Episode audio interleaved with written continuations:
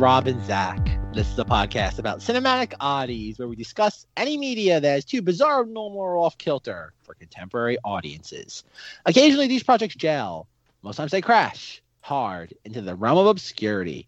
Join us as we delve into the cult classic swamp. I'm Zach.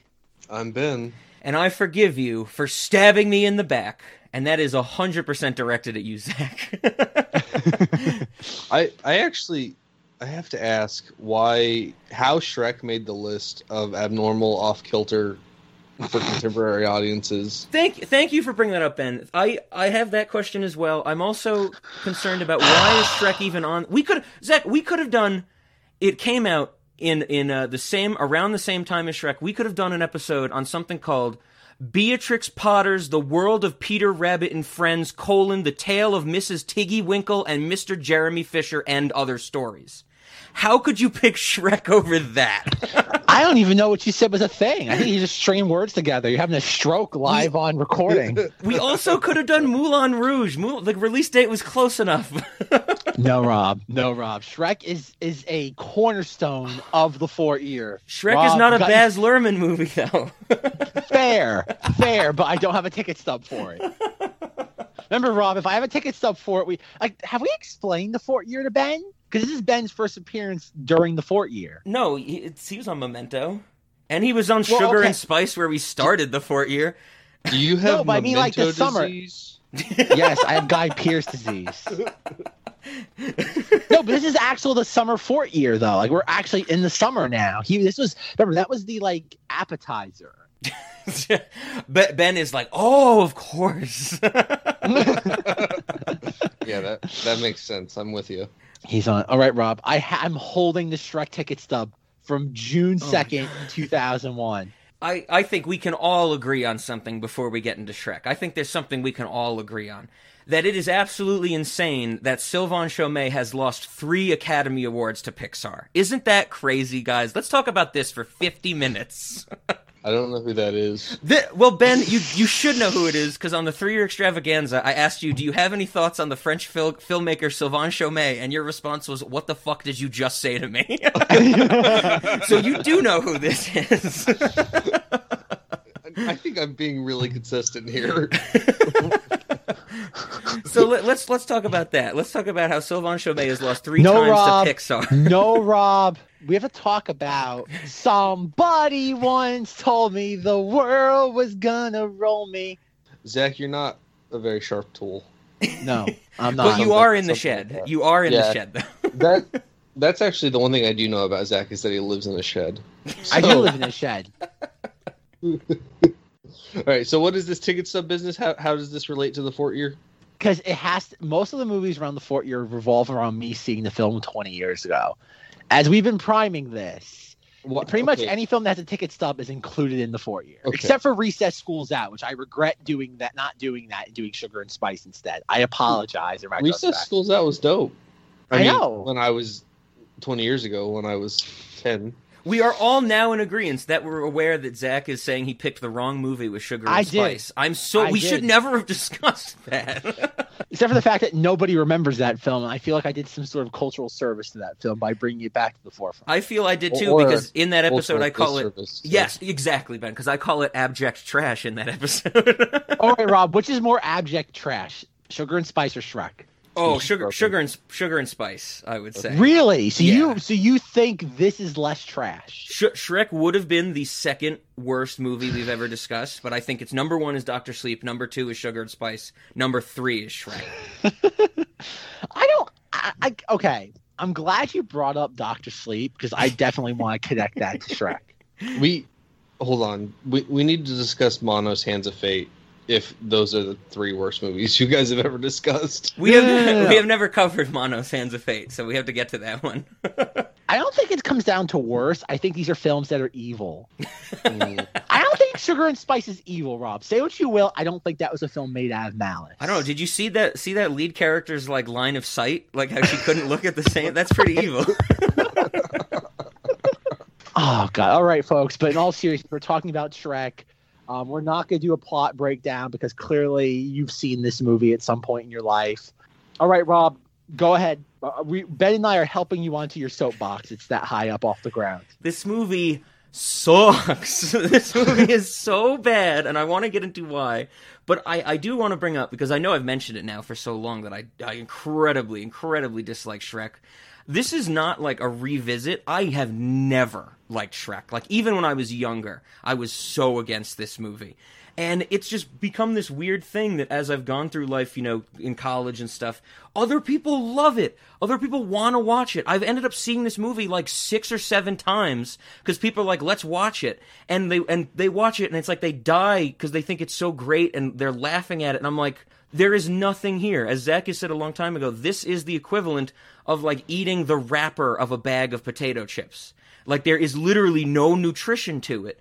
And I'm, as I want to talk about, like the jokes in air quotes in this movie are literally what people think of as now as Family Guy jokes. They just come down to, don't you know that this exists? Like, isn't it great that we know the dating game exists? There's no jokes in this movie. It's all vacuous and referential. And I don't understand why people hold it in so high regard. But I did a lot of research on why the internet loves this and why I'm going to get doxxed and swatted for this. Uh, but we'll get into that. But this this is this is terrible. This is the I think the one time in Cinemati's history I was I like had a difficult time sitting down and actually starting and watching this movie. Like I was so I was like, oh my god, I have to do this. Or, so, are we giving context? Or are we going to discuss? By all means, yeah. Ben. Yeah, my context is I've always hated it. so I'm in a in a much stranger boat than Rob.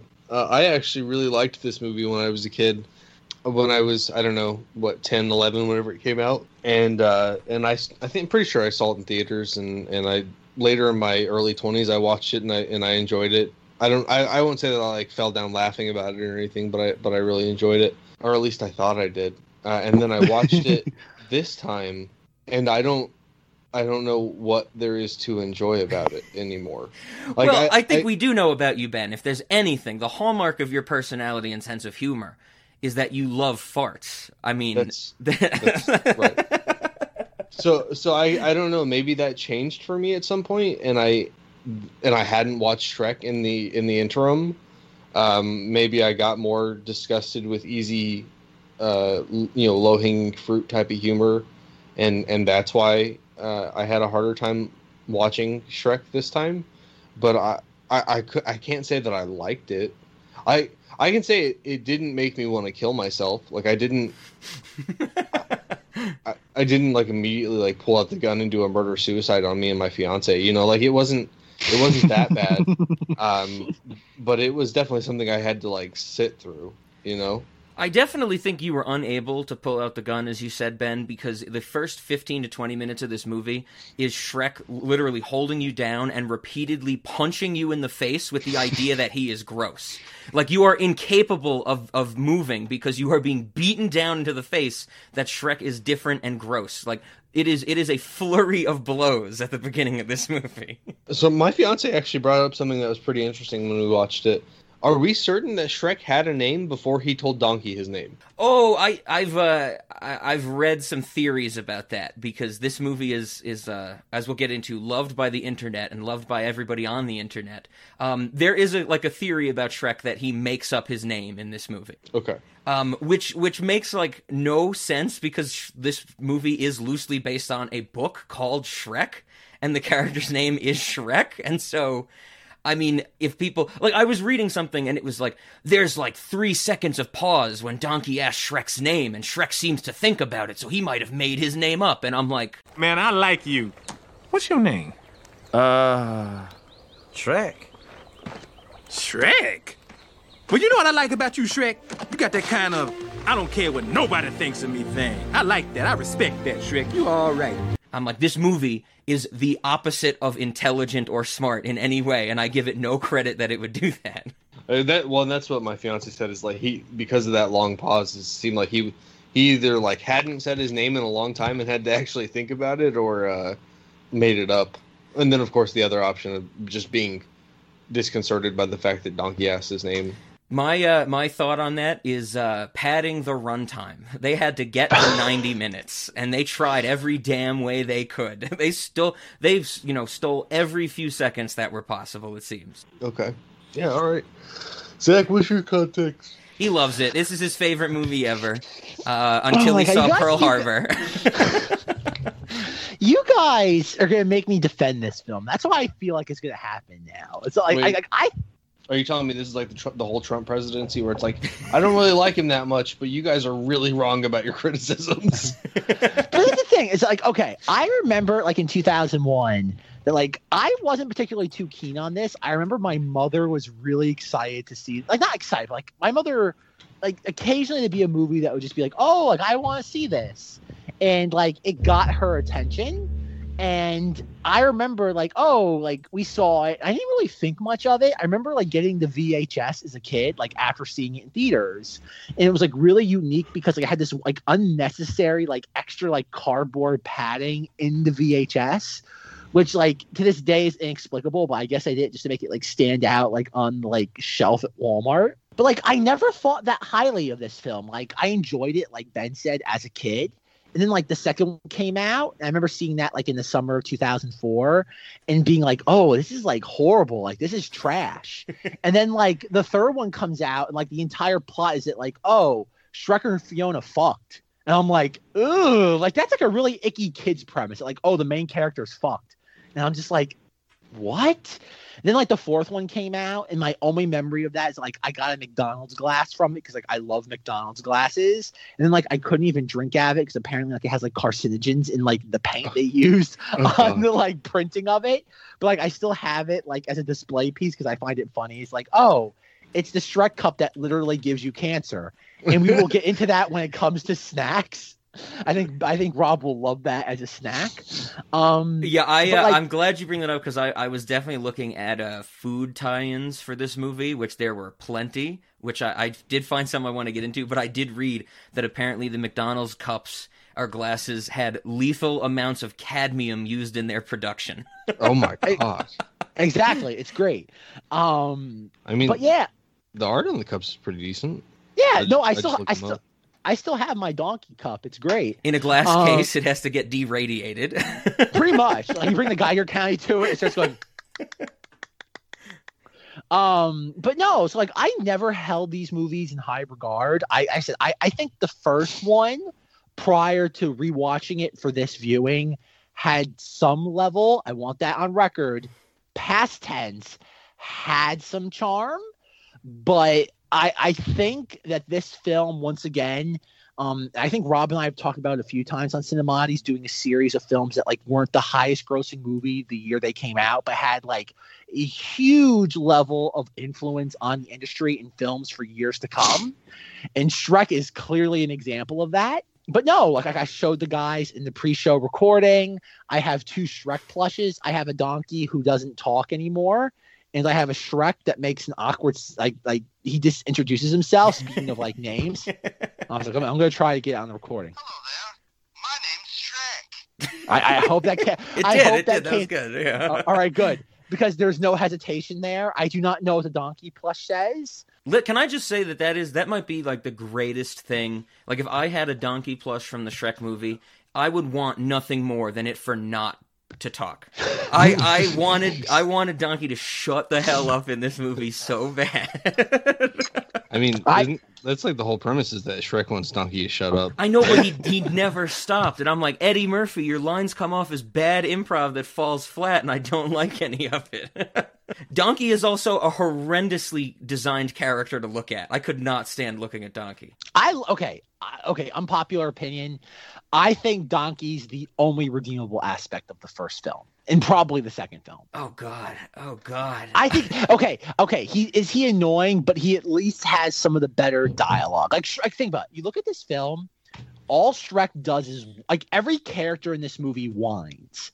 Every single character whines, and Donkey's at least doing something contrary to that. I mean, for for the beginning of the movie, until they have all our characters have a misunderstanding and get mad at each other, then everybody's whining. But every even Fiona, all she does is whine. All Farquaad does is whine. The little like uh magical creatures, all they do is whine. I mean, yeah, you're. I mean, yeah, film. you're not. You're not wrong. And then Eddie Murphy is doing improv and ad libbing. I know, but at least it's something different. It's like a breath of fresh air. I'm just like, I, like- I know where you're what- coming from, Zach, but I, I can't. I can't get behind it. no, like I said, I'm not okay. I wanted on the record that, like, as I was rewatching this, and I kind of like, like looking back, like 20 years ago, this film is like responsible for influencing the culture in ways that, like, I could have never predicted in 2001. Sure. Like, pretty much the idea of just like shoving pop music into movies for no other reason than just it's popular Yep. is there. The fact that this film is built on a foundation of its hatred for Disney, as I'm pretty sure Rob will get into with like Jeffrey Katzenberg and the whole like Disney DreamWorks thing, is that like no, like I know like when we talked about Doctor Sleep like a year and a half ago, we were like, is there another film in Hollywood that was built on a foundation of like contempt and hatred for something else? hmm And Shrek is that. Shrek was designed because of Jeffrey Katzenberg's sheer contempt and despisement of Disney and Michael Eisner. Like this film would not exist if it weren't for the fact that Jeffrey Katzenberg hated what Disney did to him. See, I, I read that and I'm very interested in that idea. That that gave it a lot more context that I appreciate. That you know, it's been posited that this movie makes fun of Disney. The whole Michael Eisner is Lord Farquaad type of thing. My my only issue with that is that I don't get that from actually watching the movie. I don't think the any of the Disney characters, like let's say like Pinocchio, for example, that they reference in this movie, there's nothing that's like directly making fun of them. Like there's no jokes at their expense. It's literally just, oh, look at them in this movie. So, and then I think the Michael Eisner thing is so like inside baseball behind the curtain that most people aren't going to pick up on that. But there's nothing that like makes fun of Cinderella. There's nothing that makes fun of Disney. It's just the fact that Disney is here.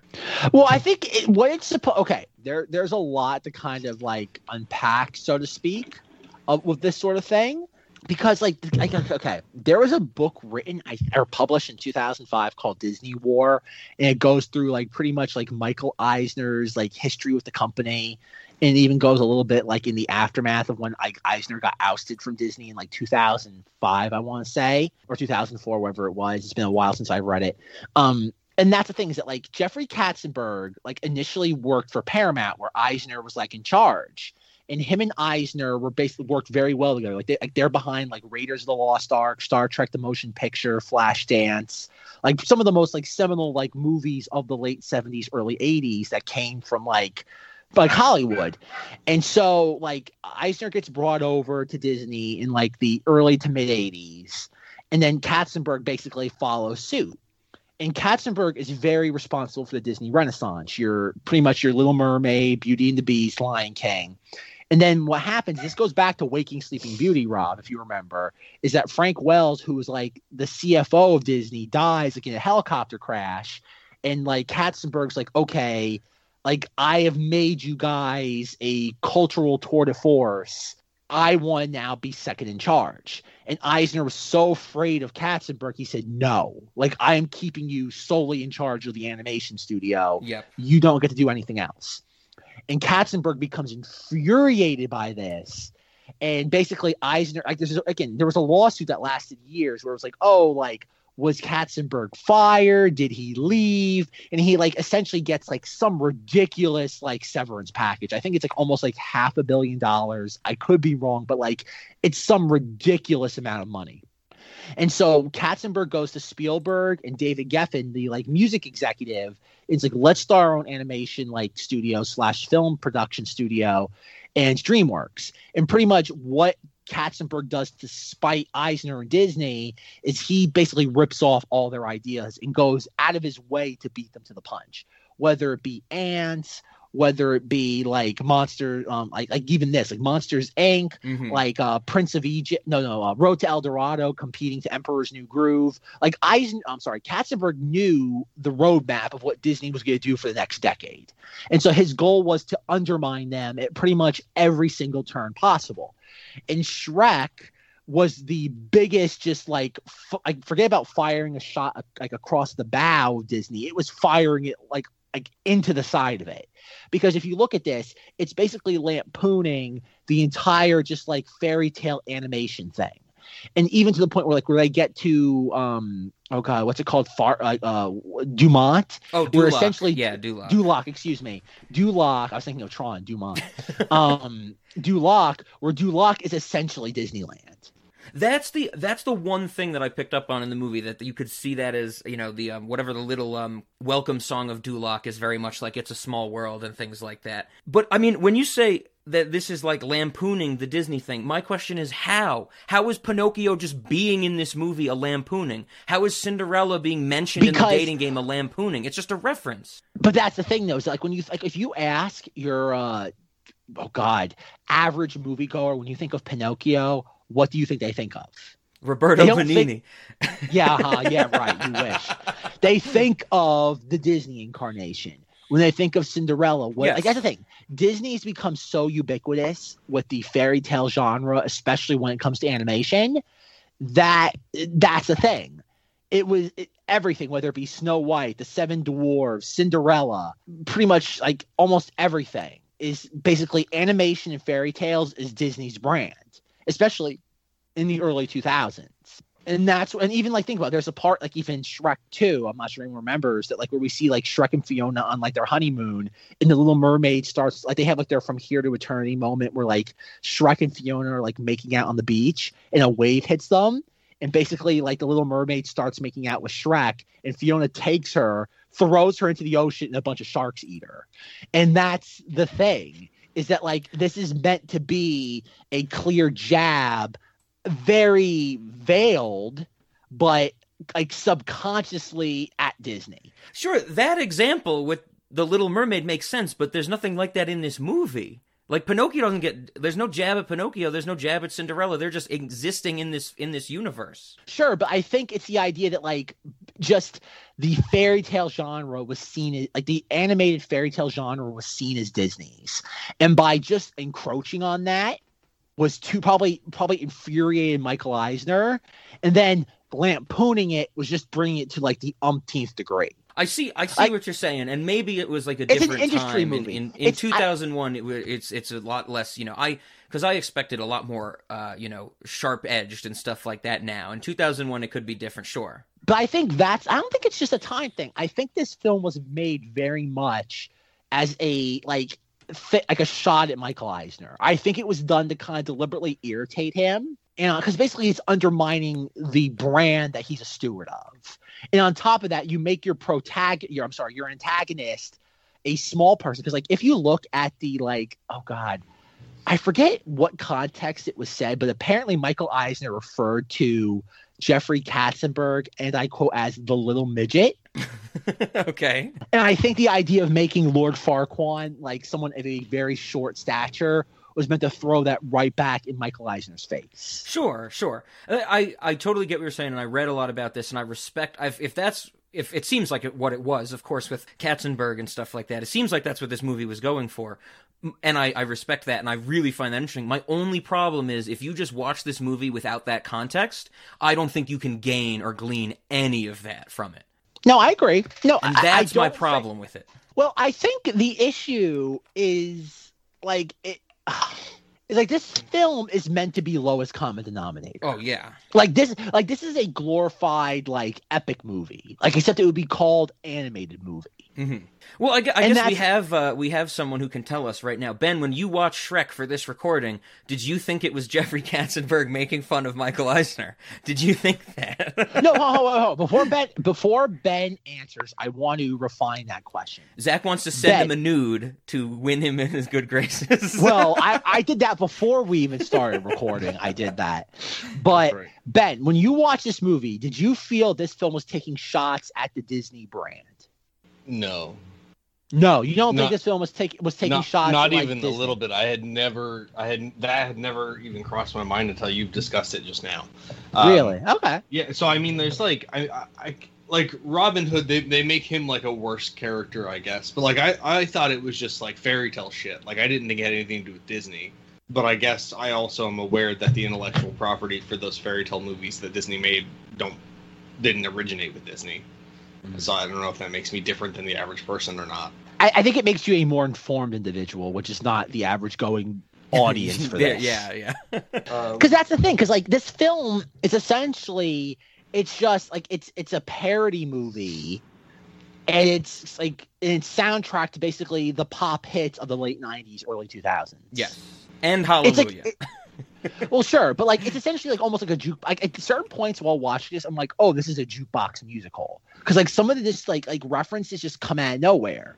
And I think this film also is probably part of the reason why Family Guy found a resurgence a few years later. Yes, yes, I would totally believe that because, like I said, you know, the I, I really wanted something to and I will to be fair, there were things in this movie, not a lot, but there were things that made me laugh. I mean, there were certain things that I found enjoyable. Like when Shrek shakes Fiona awake when she's like pretending to be asleep in her tower. I'm like, that's fun, you know. She expects like a kiss or something and Shrek's like, "Get the fuck up, we're going," you know? And I'm like, that's fine. I'm okay with that. But the whole magic mirror thing, they're doing the dating game bit with Cinderella, uh, Snow White, and then Fiona, and there's no extra joke there. It's literally just, don't you know the dating game exists? There is one extra joke. Pick three, my lord. And he holds up two fingers. That's the joke. That's the joke. that that is okay. I that technically I guess could joke, be Rob. considered That's a the joke, joke. but that is no that has nothing to do with the dating game. But Rob, okay, but I want you to put yourself in the mindset, and this is the whole point of the four. one of the many points of the four year, is that like in 2001, was there anything else doing this? I'm Yeah. not saying it's right. I'm not saying objective. I'm not saying it's right or wrong. I'm just asking. Objectively speaking, was there anything else doing this? well, that that I, I don't know, so I, I can't say for certain. Nothing comes to mind. I guess I should say. Especially on this, especially on this level, there was nothing else doing this. Well, I mean that's that's the thing where it ta- this definitely makes me think of when when we did or when I did and Zach was not here uh, the spoof movies from you know before the 2000s. Like Ben, we did High Anxiety and High Anxiety was parodying Hitchcock films, but it was taking the thing and twisting it or playing with it in a certain way that made it interesting. Like the parody of the the psycho shower scene where it's all set up with the dude's newspaper and the bellhop is like making the the violin noises with his mouth and stuff like that. So I this whole movie made me think of parody movies from like 20 to 30 years earlier that were parodying things but actually twisting them and making jokes about them where this was just referential. Around 2001 though, I mean, the closest thing we did to 2000 would have been Don't Be a Menace to South Central while drinking your juice in the hood, which I think was still doing it better than this. But there, none of it was parodying fairy tales or anything like that, this specifically. Mm-hmm. But that's the thing, though, is like this is this was a product made by some of the.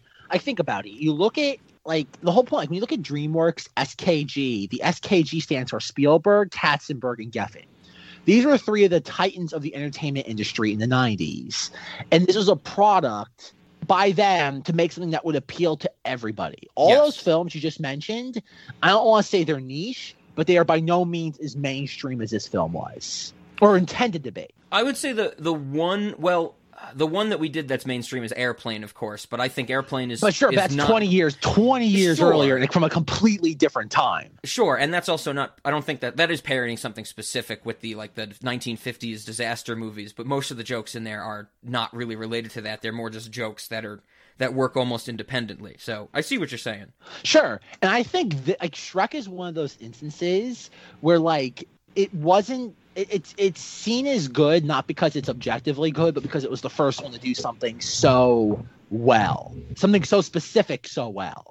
I, I And I agree think- if it's doing something specific. Well, though, is is definitely the uh, Well, uh, not not by your not by yeah your yeah standard, in but by terms what of its, the but its own legacy that this is left and things like that. Sure. and I think that's the key. I think that's like like the film is clearly going for a very specific thing, and it's succeeding at what it at what it's intending to do.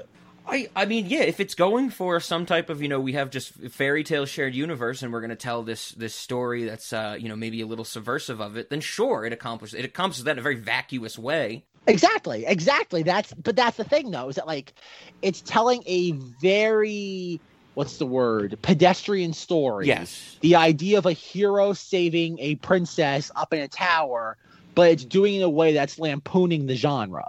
So this is OG Guardians of the Galaxy. But in, in terms of like Rob mentioned the the whole dating game thing. Uh, when I watched it, I definitely didn't think of the dating game bit as like a joke in and of itself. I definitely just thought of that as a way they were presenting information. Uh, but but as I kind of think, compare it to some of the stuff that happens later in the movie, I think the the mix, you know, the the the undermining of the fairy tale world I, I think what they're doing there is actually pulling something from real life into the fairy tale world to further undermine it or, or be subversive. And and the thing that, that makes me think that is later, Donkey says something about uh, not having had time to install seatbelts on the dragon. Yes. And that's something that's very real world and would not have existed in their in their universe. Whereas the dating game, like whatever, that could have existed in their universe, but it is pulled from the real world. So maybe that was like a less successful version of that same kind of uh, uh, attempt at a joke or attempt at subversion more than a joke, I guess. Sure, sure. I mean, maybe the uh, the other example of this, I think the most blatant and probably the worst thing about this movie, or my least favorite thing, is that Princess Fiona just recreates the Trinity fight from the first scene of The Matrix. Like, Oh, God. there is nothing to gain from that. It is literally just, don't you know that The Matrix happened? Yeah. Yeah, and that's and that's like I I think the seatbelt version of it is so much better because it's just like it's small, it doesn't take up too much time, and it's like this is a, just a real world item that exists that wouldn't be here versus like the Matrix or referencing referencing different stories that exist. Like I don't know, they that just feels very different to me. Yeah, yeah, and and it's it's you know it could be good fun. Like you hear the thing, Donkey's like, oh, I didn't have time to install seatbelts on the dragon. You you if anybody like a little kid or anybody's like, why would a dragon have seatbelts? Haha, that's a little funny. You know, it's the same thing when Fiona like sings to the bird and that causes the bird to explode, and it's like, well, why would that make the bird explode? Doesn't matter. It's a little goofy thing. Sure, I can I understand where they're coming from there. The Matrix thing is literally just like, do you remember this megaton impactful movie that came out two years ago? Right. And it's like, yes, of course we do. Well, I mean, so looking at it in the time that it was made, referencing something like The Matrix, that that's probably going to be more well received then than it would be now. Sure. I mean, it might be, it might be like you know, I I'm sure there was some. I don't know how many people. It seems like everybody saw The Matrix, but maybe if there were little kids and stuff like that that didn't see The Matrix, then they see Shrek, and then like this is their first introduction to it or something. But I mean, now that with with time passing, it's just like that. That's all we can know it as, really. And it it does it. You could I mean imagine the same scene where Fiona just beats up you know Monsieur Robin Hood and the rest of the merry men. It's it's the same thing. Like the Matrix fight adds nothing to that story or anything like that, and it's not even like a I- joke or anything. Yeah, I, I do agree with that. They could have done a not Matrix version of that fight, and it would have had the same effect. Now, Yeah, yeah, back then, so like that's one thing is like humans actually do really like to recognize some things. Like we we actually, as much as we say we don't like spoilers, we actually kind of do because we like to know what's going on, and we like to be able to like feel like we're in the know while we're watching a movie. And so, like, I guess it adds that element where you get to like, oh, like I I'm aware of what they're doing here.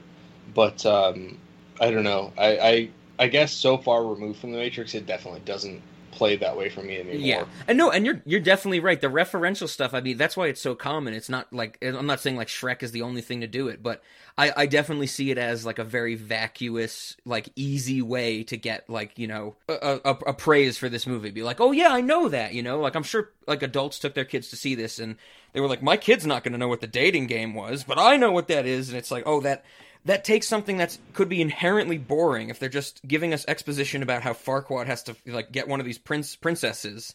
It's taking something that could be inherently boring and being like, "Oh, I know this. It's in a package that I'm used to." So that Yeah. that makes it go down easier. And I mean, Exactly. I think I think you did nail on the head with there. It's That, something that, that I know, but that's what I hate about not just in this You're not movie, anything that does that. I know, but that's just I think about though. But when you're making a, a, you're not wrong, but just explaining it without condemning or condoning it, it just makes it more palatable. Yes, yes. That's why it was like that's the things that like it's palatable. So like okay, if you're gonna tell that joke, if you give someone something familiar or at least some sort of framework they're like familiar with, it's gonna make the rest of the joke much easier to go down. Absolutely. It's like it's like sugarcoating a pill almost. Well, yeah. I agree with I agree with Zach and and you Rob on this, but the, the thing I have to to kind of detract is it helps the delivery of the joke when there's a joke. Yes. And and as Rob has pointed out, there's no joke with the dating scene. There's no joke with the Matrix fight. Like it is definitely so. I guess that's kind of a, a distinguishing factor. Is like you can take something and reference it and put it put your own spin on it, which is like what High Anxiety did, or you can just reference something. And yeah, I, th- I think that that's Rob's problem, and I think I think he's convinced me, or or at least I I think I understand where he's coming from at the very least. That like they didn't do anything extra, they just acknowledged that they that they knew something, and that's lazy. Yeah, yeah. I, I, when I think about the Matrix scene, you know, there there is I feel like maybe in 2001 the thought in some back of somebody's head and, and in mine too is maybe that the joke is that Fiona is a woman and beats up men. That seems like a very 2001 Oh. type of joke, but you know, that's still a very bad joke. I think there's also a very like like a Charlie's Angels thing to it. I think you also have Cameron Well, Diaz. Yeah, it's Cameron Diaz. Yeah. And if you remember from like the first Charlie's Angels, like that entire like first fight sequence with Crispin Glover, that's pretty much all it is. It's like Matrix level, like Yes. just like like like much more subdued, but it's also very Matrix esque in its execution. sure, sure. I mean, it's th- there's But very but that very had already been yeah. done, right? Like, I mean, Trinity, the Trinity thing happened already. So, like, women beating up men wasn't brand new to. yeah, to definitely. Yep. Like, may, maybe not just that she's a woman, but that she's supposed to be like a dainty princess. Like, Yeah. maybe there. And, and you know that does kind of come out of nowhere. You don't expect her to necessarily be a, a, a fighter of, of any kind. Yeah. Well, yeah. I think I think it goes back to the thing I've always said a lot on this podcast, like, like the Rocket Raccoon thing. Like, whoa, isn't this crazy? This raccoon's talking. It's like, oh look, you have this like princess like trapped in the tower, but she's the one kicking butt. Isn't this crazy? And I think like, and I think this is the point where I like kind of like elaborate on my thesis. But I think that like much like how Doctor Sleep was like cultural cancer or cinematic cancer. I think this film is just like cinematic AIDS, or maybe it's cinematic HIV, because like it like it established that Keeps on notion giving, Is that what you're saying? exactly. Like it's the thing that leads us to things like The Office, Guardians of the Galaxy. This notion of oh wait, like this show takes place like in an everyday office, but look at all the crazy shenanigans this happens like in between. Isn't this crazy? And I think that's the thing. Like this show was the like like first step into the isn't this crazy taking this thing you know and turning it on your head and just that premise is meant to be like oh comedy and it's like no you need actual humor to make it funny the situation isn't just funny I don't agree with your characterization of The Office. I don't the office the office is like like a combination of both cancer and aids at the same time like, like I, I said just, before I on don't this think podcast that they. I don't think that they relied on like, isn't this crazy? I think it was like wacky hijinks. well sure six to one half dozen the other I mean, yeah, the first, uh, the everything from the beginning of The Office until uh, Steve Carell leaves is, isn't it crazy how stupid this character is? well, okay, that's fair. Or, That or, is- and when that's not happening on screen, it goes to, do we think uh, John Krasinski is gonna get with the receptionist, uh, Pam? I, I mean, I mean, I, I, I definitely see this Shrek as influencing so much as it goes on, of course, and I, I have to agree with you, Zach, in a in a negative way. I think. I, I mean, just as when we get i to have it, the to whole, agree with you in a negative way. I the whole well, no, it's in, yeah it's influencing in a negative way. I have and when we get to the whole internet culture and how this has lasted so long i think that you know it's it's like shrek is like you know cinematic gonorrhea like it never goes away or something or herpes that you keep having flare-ups on the internet of it But I think it is respond. Like, tell me if you if you disagree. But I think it's in that same vein. Is that like it in like like this is one of those films like I've mentioned before where like this film didn't like ma- don't know, it was profitable, it was successful. No one can deny that. But like you look at like three years later when Shrek Two comes out, and Shrek Two almost made a billion dollars in 2004. yep Because at that point, basically, it was what seven years, six, seven years removed from Titanic, which was the first film to ever get that high. And this film came right to the edge of a billion dollars. Everyone's like, "Oh my god!" Like, had this first film that like was successful, then the second one comes out and becomes like a barnstormer. And I think that sort of just like like like whether it be intentional or just through cultural osmosis, Shrek just bled through the culture in a way that like nobody was even consciously aware of. Yeah yeah absolutely. And no i It was also it, it opened a lot of doors. It was also the idea too of having a schlubby, what's the word, pig be the protagonist became popular. Sure, and and definitely, I mean, uh, I think the, the one of the famous stories behind the making of Shrek is that you know Chris Farley was originally supposed to do the voice but then he died during production of it, so Mike Myers comes on and changes it completely. But I mean, that was Chris Farley's whole thing was the um the, the overweight schlubby goofball type of thing, and this this kind of fits right in. Like I mean, if you think of someone showering with mud and like brushing teeth with bug guts. You, I would totally say you think of Chris Farley. I mean, throw some cocaine in there somewhere, but you totally got Chris Farley. Did you guys watch any of the like? I know there's a bunch of videos on YouTube of people like taking certain sequences of Shrek and like overdubbing it with Chris Farley's like dialogue. Have you guys? Did you watch any of that? I not not for this, but I've I've heard of it before because I think it was maybe like five years ago when when like what audio tests of Chris Farley's dialogue leaked out and stuff like that. So I've definitely heard them at some point. Um, it's I- just I- it's one of those things I've never cared that much to like really dive into. Sure. Like I remember when that was like a big thing a few years ago, like you said, Rob. And I, I this is for the first. Like I never cared because I'm like Shrek's just like, like it's fine. Like again, I don't hate this movie. Like it's the same level I hate Doctor Sleep. But like when I would hear stories about that, it's kind of like the Eric Stoltz like Marty McFly thing. Sure. where I'm like, would it be like it would be fun for it to be out there for like like cultural, educational reasons when it comes to like cinematic history? Yes. Like we've delved into many times. Like I would rather have all this available just so we can analyze it. But like personally, I don't care. But like in preparation for this recording, I went and like like watched, listened to it. And like if you listen to any of like Chris Farley's dialogue, I think you have had a very much less successful film. There's no heart to it. Like Chris Farley, very much like he's trying, but like there's no heart to it. Like he did not have the sort of like clearly Mike Myers was like again. I remember this was years ago. I remember like like like just learning the history of Shrek, like all the different like iterations. And like apparently, like after Chris Farley died, they brought Mike Myers in. Mike Myers recorded all the dialogue, and then like something like it was some ridiculous amount of time. But like, I think it was like eight months before release. Mike Myers is like, hold on, I need to give him an accent. That Yeah. will fix this. And DreamWorks was just like, oh god damn it. And they're like, fine. and they and they like and they basically redid the entire movie for like a third time. And like it worked though, because it gave them like a multi-billion dollar franchise out of it. Yeah, I mean, and also, uh, I, I definitely, it's, it, to some extent, understand how this movie could have a lasting impact because you have you have characters that are you know pretty easily um interp- uh, impressionable, and then you know you have things that lines that can be restated and stuff like that that have been you know become like iconic in the culture. So I mean that all works. If you don't have that, you know, how do you just like impersonate Shrek? You, you do the Scottish accent, and that sticks around with people. So and yeah, and also the other thing, if Chris Farley's recording this stuff near the end of his life, he had to. He was in dark times, of course. Like I can't imagine that he was at like the top of his game, type of thing back then, which is oh, yeah. unfortunate, of course. Yeah.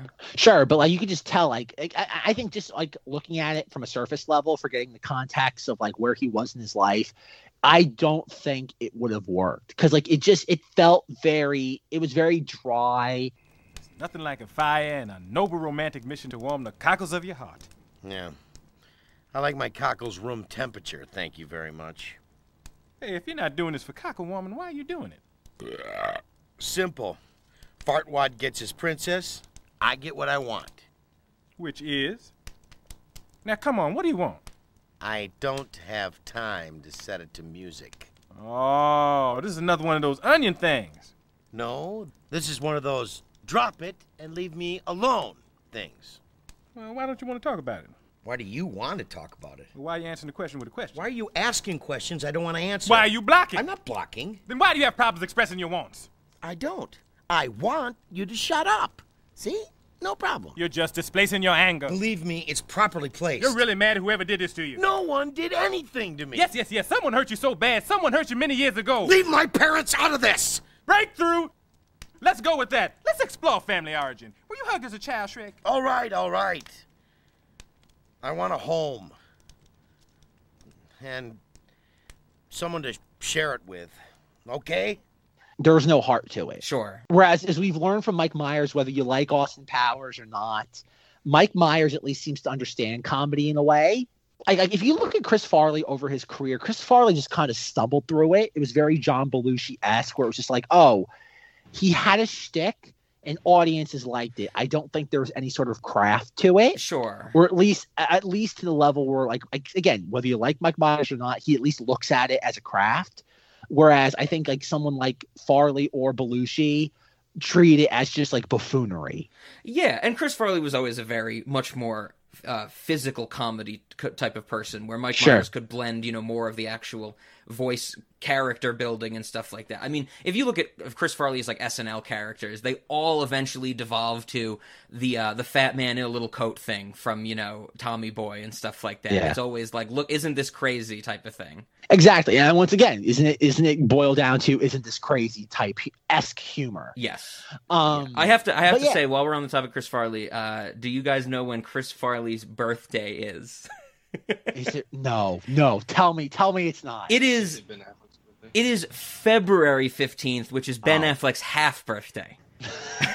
I like how we measure birthday na- birthdays now in their proximity to August 15th. I go, where were you born? I was half of Ben Affleck. ben Affleck's, yeah, yeah, absolutely.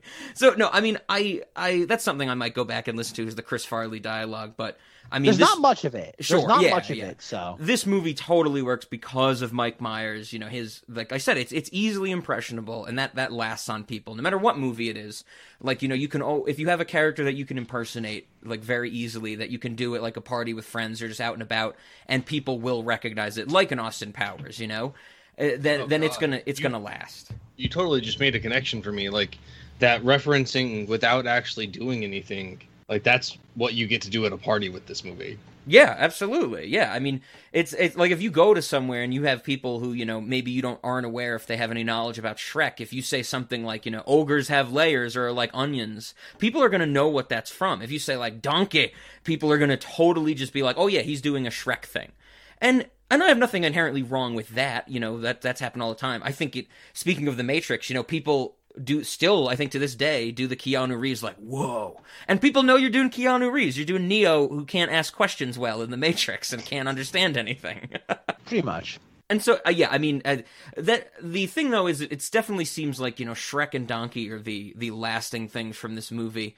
I I don't know and I've never seen like I can't imagine people are like really into Lord Farquaad or Fiona or any other characters. Maybe some of the ones like Puss in Boots that I introduced later on. But so one of the things I found in my research that I never knew that I wanted to bring up. So I found an interview in 2007 for Film.com uh, with Janeane Garofalo, and sh- in the interview she mentioned something where she was cast in Shrek, and the interviewer uh, Brian Villalobos was like, "Really? You were going to be in Shrek? Like, who were you cast as?" And Janeane Garofalo said Princess Fiona, and Of course. when the interviewer like you know pressed her on this her comment was was this she says she was fired from shrek and her comment about it was i quote i still don't know why. I was never told why. I assume because i sound like a man sometimes. I don't know why. Nobody told me. But you know the movie didn't do anything so who cares and I'm like, Janeane Garofalo, this was in 2007. I'm like, Janeane Garofalo, what fucking rock have you been living under that you think Shrek didn't do anything? I think Cameron Diaz got like millions of dollars to do voice acting Oh, in the yeah. second movie. So what Yeah. do you mean it didn't do anything? Well, Jean Garofalo is like also very bitter and like I, I don't want to call her like like she never like she never had like a superstar career. Like I would say yeah. at best she's what sea level, like at best. yes, absolutely. In the sense of that she is on on like level with the sea, you know? like Yeah. her elevation is zero. But I just thought that was crazy that I found that and it's like, okay, Janeane Garofalo, whatever you're trying to say there, just go for it, I guess. Yeah, like that. Like that's the thing, though. But like that, like this was film went through many iterations. Yes. Like think about it. Like just two years earlier, or was it three years earlier? Basically, Eddie Murphy did the exact same thing with Mushu from Mulan. yep, yep, absolutely. It's just it's just him ad libbing, but he's a dragon, and that's the thing. Like it was meant. Like and even think about that casting. That was done very deliberately as well hmm to kind of cash in on that. Oh yeah, yeah. And and then even the idea too, like think about it, like this is the same year, like this comes out in June of two thousand or uh, May of two thousand one, and later this year you're having Monsters Inc., which is another movie about monsters with a heart of gold. Yeah, yeah, I, I hear you, and it's it's kind of like, I mean, and Monsters Inc. too. That is kind of stuck with the with the culture, but not in such a big way as Shrek, of course. But No, I, it's I don't know. I find it insane. I guess I guess finding that insane is what is a better time than any to, to the thing that baffles me that I want to talk about. The the thing that's most interesting with me in this movie is that the internet loves this movie. Like this is Shrek is just is like evergreen in terms of the internet type of thing. Like it is everywhere. And and I this is what I wanted to dig into because I was Well, like, this, well, well, like I said, it's like okay. I don't want to interrupt you because I know you're gonna go on. Uh, you're gonna explain it though, but just like kind of preface this is that like like nostalgia. Oh, I definitely think that's a that's a, a part of it for sure. I definitely But continue. Don't interrupt is- you. This definitely falls into the category. I think of you know people saw it when they were younger, and it it um it worked for them. It clicked for them to some extent, and you know then it, it kind of just lasted in their memory for some reason. And that happens. The nostalgia bug catches everybody, I think. And you know, it, it just comes down to if you rewatch it, if you really can look at it with a different in a different eye or whatever. But I definitely think that plays a role. So I I basically was like digging into stuff I could find on, you know, why do people like this movie and things of that nature. Uh, I do want to mention that in this research, I found this absolutely hilarious. I found a uh, a blog post on medium.com, which is just seems like anybody can sign up and make blog posts. But I was attracted to this blog post because it was titled "What is Marxism doing in my swamp? Viewing Shrek like never before." And so I was like, "Oh, what is Marxism doing in my swamp?" Um, this is to to relate to something Ben mentioned uh, before we started recording. This is it seems like a high schooler found out what the words proletariat and bourgeoisie mean and very basically put Shrek in that framework. Like it comes off as the most basic interpretation of what like the relationship between the proletariat and the bourgeoisie and the film. And so you can find this if you just Google what is Marxism doing in my swamp. I'm sure this will pop up. It is a it's a blog post by a user named Zoe. And if you click on the about section for Zoe, there is uh, her TikTok handle. That's all there is in that. So that's what we're dealing with here. But just a quote that I wanted to read from this this uh, this blog post that shows off, I think, how vacuous it is. She Zoe is is writing about the scene where you know Shrek has is basically uh, a a lackey of Lord Farquaad to go rescue Fiona. And she writes Shrek is so blinded by his goal, he has no time to woo Fiona or even talk to her. He barely treats her as a person. Therefore, this may represent the idea that a sense of life is lost in capitalism, as the goal to maximize production takes away time from things such as relationships. So, what do we think? Pu- Pulitzer Prize winning right here? Wow. Oh man, Um, someone's gonna get laid in college. it the whole article yeah, is that's like that basic type of thing. Um, Ugh. and it is it is rough. And to as a cherry on top, the uh, the post ends with a comparison between Lord Farquaad and Donald Trump. Oh God. Yes. Oh, Jeez. So so so I wanted to bring that up because I found it so absolutely bonkers, but also in the sense that yes, this was written this recently that you know Trump was in office when it happened and these comparisons were being made, and that adds to the fact that I think Shrek is evergreen on uh, on the uh, in on the internet, and so in a more serious way, I found an article uh, from the Atlantic called "Why Is the Internet So Obsessed with Shrek?" and I was like, "Perfect! This is exactly one of the things I want to read." It's back from 2014, and I was like, maybe this has an answer to the exact question. And there were some interesting points made in this article um, by the author and by you know people the author interviewed that I want to talk about, but uh, very unfortunately, and I guess I should say, whenever I do my research and I look up articles for these movies, you know, I'll I'll go through a bunch, I'll read them, I'll kind of see if they're, you know, if they're either really bad or really good or they have some points I want to bring up. And usually what I do is after I read them, if it's one I want to mention, I'll go back up and I'll be like, "Oh, who wrote this?" so I can credit it uh, appropriately. I'm very unf- Please tell me. Please tell me. Please tell me it's David Sims. It's David Please Sims. it's David- It is David Yes! Sims, the I was hoping the host of that. our of our much my much hated Zach's much loved uh I guess enemy or competitive podcast blank check so i i have to say it is a fairly decent article about this topic so i have to reference it um but but it is there so the thing the thing that i want to mention is um two two things that came up in this article that I found really interesting is that basically David Sims, you know, went to other people and made his own hypotheses about well, why is Shrek so popular? And he talks a little bit about how Shrek is popular, all that stuff, which I think everybody's aware of if you've ever been on the internet. But there's one thing in this article where he asked somebody this question, and their answer was this Shrek is really a shorthand for everything that was popular in the early 2000s, before the internet folded in on itself. This was sort of the first instance of a postmodern children's thing selling out. It's this odd mix of both admitting affection, but also that it's kind of shitty. And I think that's fairly interesting that maybe Shrek has survived so long in the internet culture because people are saying, oh, this is this is kind of like what we knew when we were kids. It was this almost or start, as we talked about before, of this meta aspect of, of referential humor. Uh, maybe not the start, but near the beginning of it, and and nobody really kind of likes it now, but we're still poking fun at it. I thought that was interesting. A different person that's interviewed in this article has a, a different take that says Shrek has been popular because there's a sort of momentum to it. There's a few Shrek jokes, and then Shrek starts to be just like the stand in for anything that's like generic entertainment, like when you're making an ironic joke or something. It's also a funny word. There's something kind of funny about an ogre doing things, like an ogre fucking. That's funny. I'd look exactly.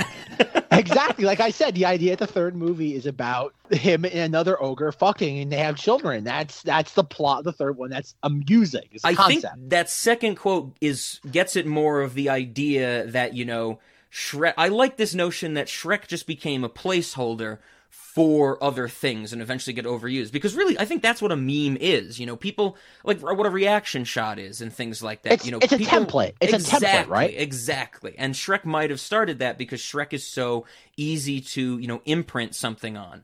And and I think that combined with the first quote I read is that there's some admission of that we have affection for it, but also that it's kind of shitty. This made me think of something. When you see reaction like GIFs or images or anything or templates for memes, none of them are really good. I think they come from a place they exist because they look goofy or stupid or weird. Like think of the the SpongeBob sarcasm meme where SpongeBob's doing that absolutely ridiculous pose with the buck teeth and his eyes out. Like I don't think anybody who's using that as a meme or when it started as a meme goes to that and goes, "Wow, look at this. This is a great example of animation." They look at it and go, "Isn't this goofy? I want to use that to elicit responses from people." And I think this kind of ties into Shrek and everything we said with this meme culture that it's this notion of, well, like none of this is really high concept or high art. It's just goofy and funny and easy to say and people know it, so we just rolled that we just kept rolling that ball down the internet or through the internet. And I, I thought that was fairly interesting. So I mean, Uh, does does Shrek deserve to stay around? I don't think so because I don't like that movie. But as like But this I meme think- template, it totally works. But that's the thing, though, is I think, like you were saying, it's the idea that like Shrek is one of the last few ubiquitous things in the culture, Yes. especially for quote unquote '90s kids, that everybody can lean back on. Like that's what, like you know, like like the internet has destroyed a lot of things. It's the idea that like because of the internet now everybody has their own little like form of nostalgia that's exclusive to them. We're not. I, I tend like Generation Z and even probably the later years of millennials are not going to have nostalgia years from now because there's just it's just everybody had their own version of growing up. Even like Sure. Rob, Ben, and I. That like think about it, like once we reached our teenage years, there was just such a cornucopia of just stuff to consume. Like whereas Rob and I can point to like, oh, instead of going to senior prom, we saw MacGruber opening day. yes. it's the idea that like this there's there's such a like a god a wealth of just wealth in quotation marks is that like nobody like has the same experience twice it's like everybody's nostalgia is like a snowflake now and shrek is one of the last vestiges of that like oh wow we all saw shrek that summer as Yeah. children Yeah. It, it was back in And the time when you know things could be that seismic, where, where there wasn't the deluge of of media and things to consume that we have now. Absolutely. Exactly. I think that's why um it has lingered. And plus I think because it lampoons things and it's so broad in its appeal, whether it be like that's another thing too we didn't talk about. Like in 2001, like for the most part my mother liked this. And like my mother did not like children's entertainment. She very very begrudgingly My Like, would get didn't like anything. exactly exactly they're like my mother would get like like dragged to things like finding nemo uh i I, I, I don't even know what other like Ice Age, and she's like, yeah, it's cute, whatever. Like the squirrel was funny when he was like, I, again, like I, I mean, like very passive, just patronizing. Like, yeah, it was funny when the squirrel like chased his nut, ha. Moving on. Whereas Shrek was at least amusing to an adult. So like jokes like the dating game appealed to the the adults in the audience. Yeah, like we It's were saying, it makes re- it go down easier. Yeah. Sure, but I don't think that was done. Like again, it's there to appeal to not just a, like again, whereas Shrek farting in the mud is there to appeal to like a, like an eight year old. The dating game stuff is there to appeal to the adults that they're basically accompanying the child. Sure, I see what you're saying. I mean, I, I do disagree that I think uh, uh, the fart jokes in this movie are geared towards the entirety of humanity because everybody likes toilet humor, Zach. Remember, we can't forget that, uh, especially Ben. Not my parents. not my parents. well, then that's evidence your parents were not human. no, I mean, I I hear what you're saying, and it's it's it is this weird like I, I guess like I've stated, I don't think anybody thinks this, but I'm not saying that this movie, you know, it doesn't work or doesn't deserve this lasting thing. There's a reason for all this. And I think you're explaining exactly why. That they, they were able to package it in such an effective way in 2001 that it does get some credit for that, but it's just it's I can't I cannot stand watching this movie. I like I liked doing research for this though. That was very fun. I, I, mean, think I think it's a very interesting movie. Yeah, I, am sorry, let me phrase it. It's very has a great context. The movie Yeah, has e- great exactly. context. Because like I, I had fun finding that article like why is Marxism in my swamp? Even though that article is a load of hot garbage, that title is fantastic in rel rel- relation to Stre- Shrek. But I have to say also in my research, a question that I found the definitive answer to, which I was asking, and I know you guys were asking, is why is Shrek hot? I I found the definitive answer to the question why oh, is Shrek hot? And I want to read this to you because it is from Quora and it is clearly the definitive answer. So the question is why is Shrek hot? And the answer is his manhood is so big it driven donkey insane and its presence in the movie made the movie bad to balance out its magnificence. So so clearly this person is saying the movie is not good. But knowing this is fact is making Shrek better because Shrek has such a huge penis. Oh my god. Oh my god.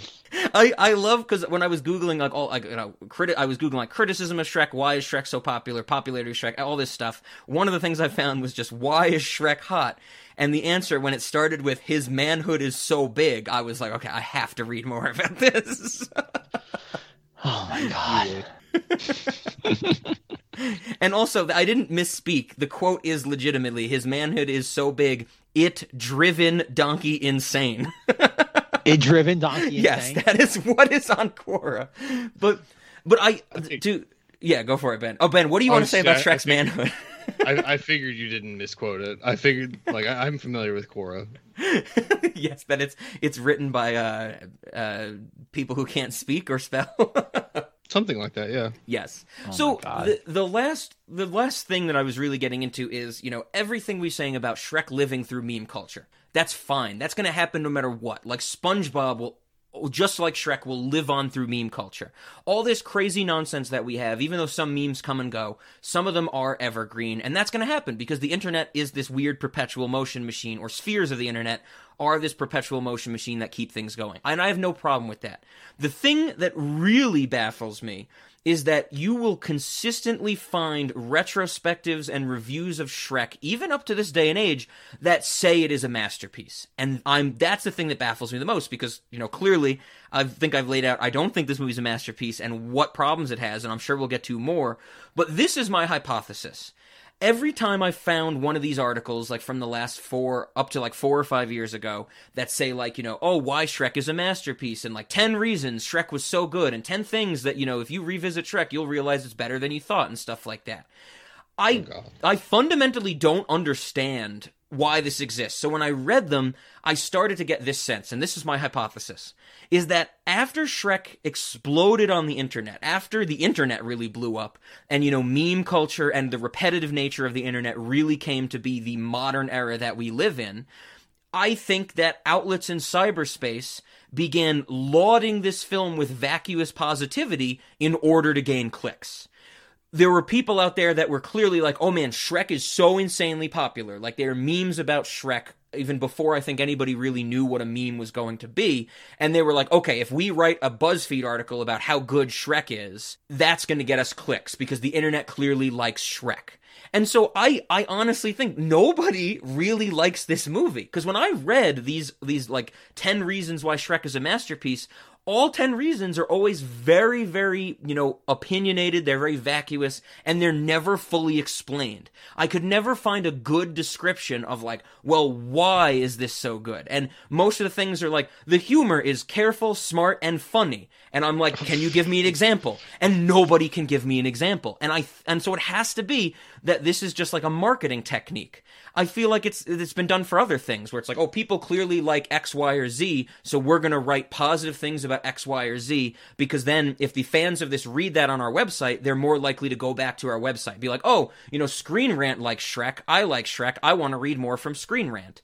I'm and this is human nature. I'm guilty of this as well. When Ben and I did our Patreon episode when we covered um, Unfriended, the movie that posits what would it be like to live in Satan's asshole for 70 minutes, I found a YouTube review of somebody just lampooning Unfriended. They were really tearing it apart. And I had never heard of this guy's YouTube channel, but now I'm like, oh, he had this really funny opinion on Unfriended that I agreed with. I'm definitely more likely to check out his other videos. And I totally believe that's what Shrek has become. It has become this lightning rod to try and get views on the internet because of the nostalgia factor, of the meme factor, whatever. That's my hypothesis, and I think it's totally believable. And this is where now you guys come in and say, no, Rob, you're wrong. Shrek is legitimately a smart, careful, well crafted movie. I wish I could. Uh, yeah, I think I think that's it the wa- one I thing we can I all agree was- on. I think it was clever for its time. I think for its time, it was it was something outside the norm. It was stuff that people had never seen before. But I do not think it's this treasure that should be held up. And I think part, another thing we didn't talk about was that this was the first time that there was the best animated feature Oscar was its own category, yes. and this was the inaugural winner. Yep, it beat Monsters Inc. and it beat the Jimmy Neutron movie. Yeah, and that's the thing is that like I think that's another reason why it's it's Yeah. all it's kind of like the old adage like once you win an Oscar you always work, and I think that's what it is. It's just it has that acclaim toward it. And I think the reason why it also lasts in the culture too is also, like I said, the business aspect. You have Spielberg, Katzenberg, and Geffen behind it, and it's there. Like it's just it's there because the industry has like cemented it that. It's kind of like uh, it's like oh like why are some of these movies or like entertainment properties considered or held in such high regard? It's because the industry just indiscriminately places them in high regard. Yes, yes. And I think that's the reason why. And like I said, like Shrek 2, like we can't just ignore the sequels. That like it became just like cultural inertia after a while, the Shrek franchise. Mhm. Yeah, I mean, is a uh, quick, quick aside: is the Jimmy Neutron movie that lost to Shrek? Is that the one where all the pants attack people, or is that just the episode of the show, the first episode of the show? That's that that's of? that's an episode of the show. okay. I've never seen the movie. The movies like the like the aliens, They like go to the- space like the or goo pods, the goo pods or something. Okay, I don't know if I've seen that. Interesting. Okay, I've never seen the movie. I I would have. like- Oh yeah, go for it. Yeah, Ben, you liked Jimmy Neutron, right? If I remember correctly. Yeah. Oh yeah. Right they uh they turn what, what's the word I'm looking for? Like carnival rides into spaceships in that movie, and they like go to space in like a Ferris wheel and shit. Oh, okay, okay. Yeah, I don't know if I've seen that. Um, I would have loved for that movie to win the first ever Best Animated Feature, and Steve Oedekerk would have gotten an Oscar. that would have been wonderful. um, I do have to say though that uh, there's a lot of problems I have with the Best Animated Feature. Like I mentioned at the start, you know, Sylvain Chomet has lost three uh, animation Oscars to Pixar. Which is a travesty. Henry Selick has lost uh, uh, animation Oscars to Pixar, which is a travesty. Did Coraline lose or did Coraline lost win? to Up. Anything. Up beats Up beats Coraline, Fantastic Mr. Fox, and The Secret of Kells in one year. And that's just like I think that's when I'm like, okay, the Uh. world sucks. Like the world I'm against everything the world is doing. Okay, Rob, can I ask you another question? Okay, I have I have a question to ask you. Like, you don't like Shrek. Like, No. clearly we've established that as your thesis. no, maybe I don't know, maybe now that we've talked about it, I kinda love this movie.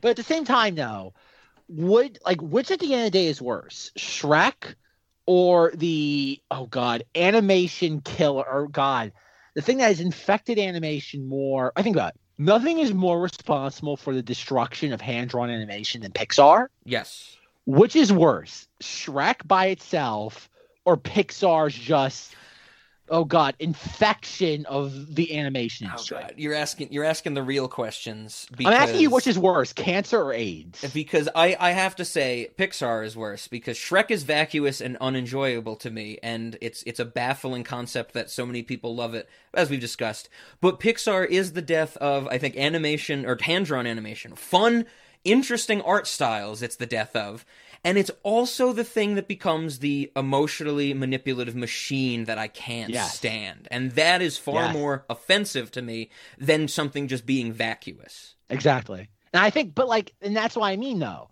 is that like Shrek is a middle finger to that that was coming before it, or uh, that came right before it, and what was coming later. And that's why I cannot hate Shrek completely. Like, it's I don't think, I think Shrek is responsible for a lot of what's wrong with cinema and culture today hmm but I don't think it's literally the worst thing ever. Because I think it's at least, even though it's part of the problem, at the same time, it's also giving a middle finger to the problem. Sure, and yeah, I, I hear you. There's a level of acceptance to both Shrek and Pixar, where the acceptance of Shrek is that we're never going to get out of here, and some people seem to love it on the internet. The acceptance of, of Pixar is people seemingly, at least in my experience, like voluntarily deciding to not be bothered by emotional manipulation. Like they are like, "Isn't it great how all these Pixar movies make you cry?" And it's like, no, if I like if I like blue pepper in your eyes or nose, you'd sneeze. Like, does that make pepper groundbreaking? No, it doesn't. If you emotionally manipulate your audience, that doesn't make it groundbreaking either. But I think it comes back. I, I, agree with you, and I think it comes back to the George Lucas quote of like, admit, like emotional manipulation of an audience isn't hard. All you've got to do is choke a kitten, and the Yes. audience is automatically yours. Yes, kill And the I dog and I like- am Legend. Absolutely. kill the dog in John Wick. I am yours. um, and I think that's the thing. Though, is like I love Up as a movie, but like that opening like five minutes is just it's the exact same thing as in Finding Nemo. I don't Yes. care that his wife died. I don't know any. The wife isn't a character. hmm She's just there. And like the reason why I like Up is I like the old the idea of an old man yelling at like a colorful flamingo. I think that's funny. An old man yelling at a colorful flamingo for 90 minutes is fun to me. But like I don't care about his emotional strife. It's like Sure. it's irrelevant at that point. And I think that's the thing about Pixar is that like Pixar's best movies are like its early ones. Like Toy Story, it's just a buddy film. A Bug's Life. It's the idea of like an incompetent inventor saving the day. That is an interesting concept. Monsters Inc., where it's like again, it's a buddy film. Yeah, it's fun. Is it groundbreaking? No, but it's entertaining for 90 minutes. And then like once Finding Nemo starts, and like maybe not even Finding Nemo, it's like Toy Story 2, Yes. where like you start to get like the early inclination of like, oh, oh god, what's it? Uh, uh, Jesse. It's like, oh, Yep. Jesse's owner threw her away. exactly. That's and what I I'm was like, thinking of. and I'm like, yeah. okay, like that's an interesting element to the character. And that's the thing, like it's an interesting element. It's not the entire film. And then finding, then they realized, oh wow, we can build movies around the concept of we shoot Bambi's mom in the first five minutes. Mm-hmm. Mm-hmm. Absolutely. And then like that literally becomes the foundation of every single one of their films. And like it's just like no, this is garbage. This is a like again, like you said, emotionally manipulative. We should not reward them for this. And that's where like you got to give Shrek credit because even though Shrek is vacuous, it's at least not as it's still manipulative. It's just not as manipulative. Yeah, yeah, I would agree there, and it, and it rel of course it relies on certain you know tropes of, of storytelling and narrative, but it's the Oh, definitely. it's in a different way. Like I'm I'm thinking of like at the start of the third act in Shrek, we get the stupid like oh our characters are having a basic misunderstanding, and that stupid misunderstanding is driving the plot in the third act, and that's been done before. It'll always happen, but that is definitely less egregious to me than you know we are going to make you artificially try and make you care about these characters, and that Pixar does. Exactly. And I think that's the thing though, is that like where like DreamWorks eventually ran out of cachet to cash in on, Pixar is still there cashing in on it. Absolutely, and there's there's a lot of Pixar movies I haven't seen, but that's what I hear about from all of them, where they're like, you know, like people see it as like a positive. I've heard people that that they're just like very brazenly will be like, you know, like Pixar makes grown men cry and that's a good thing. And it's like, well, they're making, like I said, they're making them cry because they're cutting onions in front of them. They're not making them cry for any real reason. They're doing it artificially. Exactly. And, I to answer my question that- before, I do think Pepper is groundbreaking. I like that. but but I think I, going back to Shrek though is that like Shrek is chock full of like hollow platitudes. yes. Like the idea of like oh like it's uh, it's what on the inside counts better than the outside, and like that's fine. Like as a con like, as a very like condensed boiled down concept. Like sure like what's on the inside matters more than what's on than like superficiality. That is a there's nothing to get mad at there. yes. Yes. But like, I, and that's the thing though, is like I'm willing to at least like what's the word? Again, I, I don't care. I think that's at least a rather innocent premise, as opposed to like what you would get with like like well, God, Pixar of the last ten years. Sure, sure. Yeah, it, ma- it makes me think of Inside Out, where the message is so convoluted, where it's like people are like, oh, Inside Out has such a good message for kids. It's that you know every decision you make is uh, is not driven by one emotion; it's a confluence of all your emotions. But then when you dig a little deeper into the movie, it's basically like, no, only these five emotions run your life, and it's like oh, that's still a very, very diminutive approach to the complexity of the human brain. Like I said, I've seen Inside Out. I couldn't tell you what the message of that film is. I I just, it's like, what is the message of that film? Like that's you look at Pixar's movies for the last couple of years, like they're emotion, they're still emotionally manipulative, but there's no core to it. It's like, oh, yeah, like yeah, like what is the what is the message to i don't know. Like the last good pixar movie in my opinion was coco because coco's message was like oh like have some sort of reverence for like your loved ones of yesteryear. Okay, it's like you shouldn't throw out traditions just because it's inconvenient. Okay. and i'm like okay. And like I, I, that's at least i could get on board with that as as a basic notion but then they also have things like inside out like i don't know like what was the last pixar movie that came out that was ubiquitous I, Uh, I, I just clearly it's like the good dinosaur, Zach. Okay, everybody knows the good dinosaur. Nobody even remembers that movie exists. I I still That to movie this day, doesn't exist. People say to me, they're like, "Yeah, they're like, I like Pixar. I've seen all the Pixar movies," and I'll be like, "What about the Good Dinosaur?" And they're like, "What's that?" And I'm like, "You Yeah. idiot!"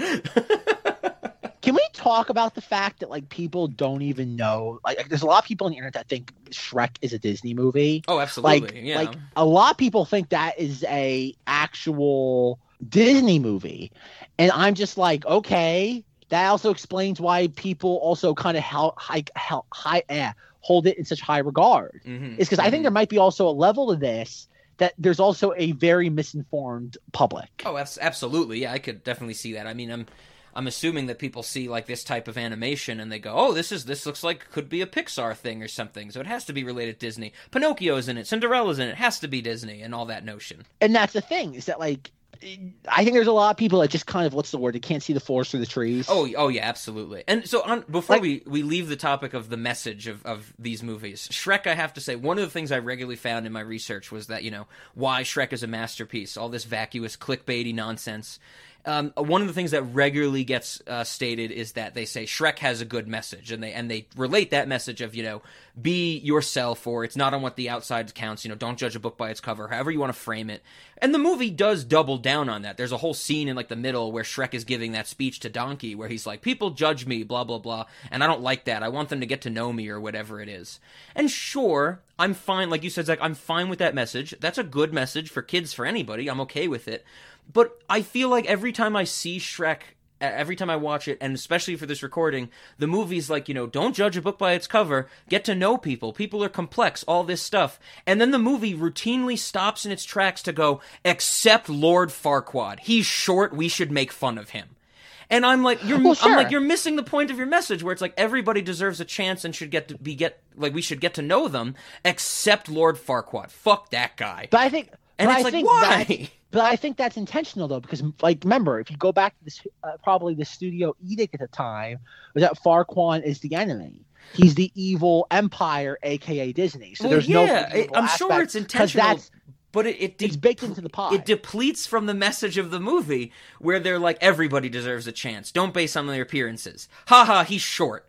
And it's like, well, welcome- if the movie was welcome to trying to say that message, it would switch. I, I don't. I feel like people misattribute that, or they don't notice that, where they're just like bad guy, bad, ha ha, and they they think that only good guys should be the ones that like posit the message and use the I don't know message. if it. I don't know if it. Like I said, I think you're right, but I think at the same time, though, it's also just a blatant like Hollywood hypocrisy well, sure. of sure. like like everybody everybody's voice should be heard except for the people we disagree with. Yeah, yes, that's a that's a good way to put it. And I feel like you know this is just a point I'm making to say that people say, "Oh, Shrek has a good message." If you dissect the movie, you see like, well, no, it has a good message in the sense that a good message is stated. It is clearly not followed through. Exactly, and I guess I don't I don't disagree with you. But what I'm really interested in is what is Ben's take on all this. Ben's watching it right now. I would bet Um, he's shrekking it up right Ben. Ben Ben found basically he ordered that copy of or he's sorry he ordered a plush of Shrek and Donkey. He's now ingesting them because he wants to consume this film even better. I He will wants eat to- Shrek to to- gain his power. I will gain the farts of the ogre monster. That's definitely true. Uh, no, I, I mean I have to agree with Rob about the uh, fact that the movie itself kind of turns back on its own message with with regards to Lord Farquaad, and I actually find that particularly compelling, especially when it came, comes down to the comparison of like Farquaad to Trump.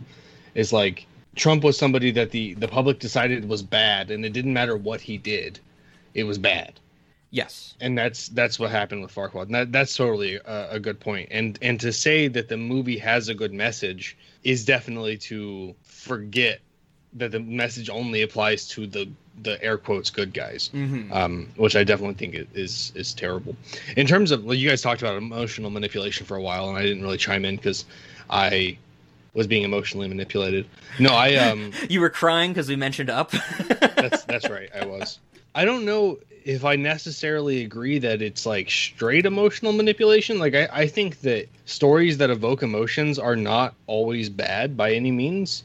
Um, and I I might want to spend more time ferreting out the difference between evoking emotions and emotionally manipulating an audience because I'm sure there is a distinction.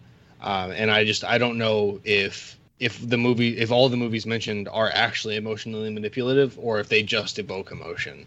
Um, and That's evoking emotion is not a bad thing because stories are stories like in terms of of humans and how we use stories are intended to be informational and to help you figure out how to live uh, essentially. Like that's what stories the the main purpose stories serve to begin with. And of course at some point they, be, they became straight entertainment. But to indicate you know in up for instance like life goes on after losing a loved one like that that's not a bad thing uh, so showing the losing a loved one part of up and, and it, i don't know that that necessarily applies as emotionally manipulative That's a good. That's a good point. And I guess I should say, you know, I I don't think emotional manipulation is bad hundred percent of the time. To to use an example that I know you and I are familiar with, Ben. The um, I think the the beginning of searching that first six minutes that shows how the wife has cancer and is dying, that is emotionally manipulative. But I think that's done in a good way because it, it clearly sets up something that'll be paid off throughout and at the end of the movie. Where my problem with the Pixar films is that the entire concept of searching is that, you know, is, is like, you know, the somebody has died, we should feel bad for them, we should be attached to them, and then they start to change. That just happens in the first five minutes type of thing where where I, I think the emotional manipulation aspect is like we can be emotionally manipulated in some way, but I don't want it to just be like here's how you should feel for the rest of the movie. It should be more of a place setting than it's like putting you in a mold, if that makes sense. well and so for up i think it is kind of a place setting whereas for inside out i don't i don't know that that movie is different the the fact that Don't said please no- talk about Inside Out. What is the plot to Inside Out? Like I I, saw this movie, never and I really have no seen it, memory. of it. so- so the Kyle the- MacLachlan is the dad. That's all I know. the- the all I remember. as far as I remember, is like, oh god. So like they they move away from the the girl's hometown. She has to be away from her friends. She starts to get like a little bit emo and emotional as a as a teenager, and and then she decides that she's gonna run away or something.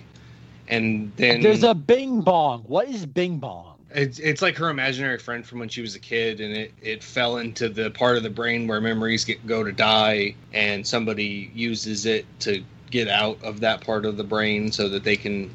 I think like Joy uses it. I think, and so like that movie. What that movie's about is is the inclination to become depressed, and then and then um, potentially how to realize that life isn't as bad as it seems. So, something like that, and I totally could be a little bit wrong, but but that's that's in the ballpark of what that movie's about.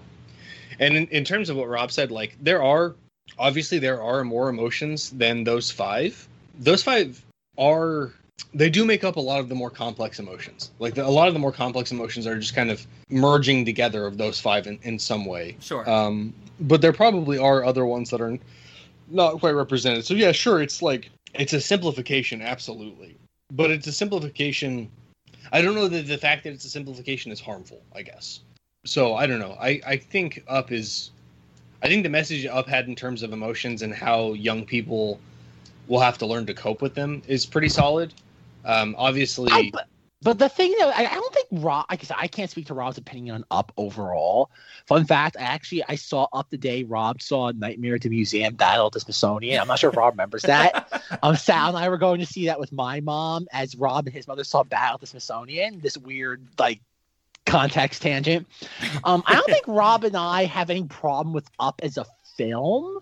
Like overall, I think we have our problem with like how it begins and how it immediately just straight out of the gate begins with that sort of just like, okay, we're going to do something very manipulative. So you're automatically inclined to like this film. And I I, think that's the issue is that just like how it like it begins, like it, it begins with that as its thesis. So Well, it's uh, trying how- to how immediately make begin? presuppose. I don't remember. The, the, the wife died. Like we basically the film begins. Oh, you're talking. like, oh, sorry. Up. I was thinking about um, the emotions one again. Uh, yes, up does start with that emotional manipulation.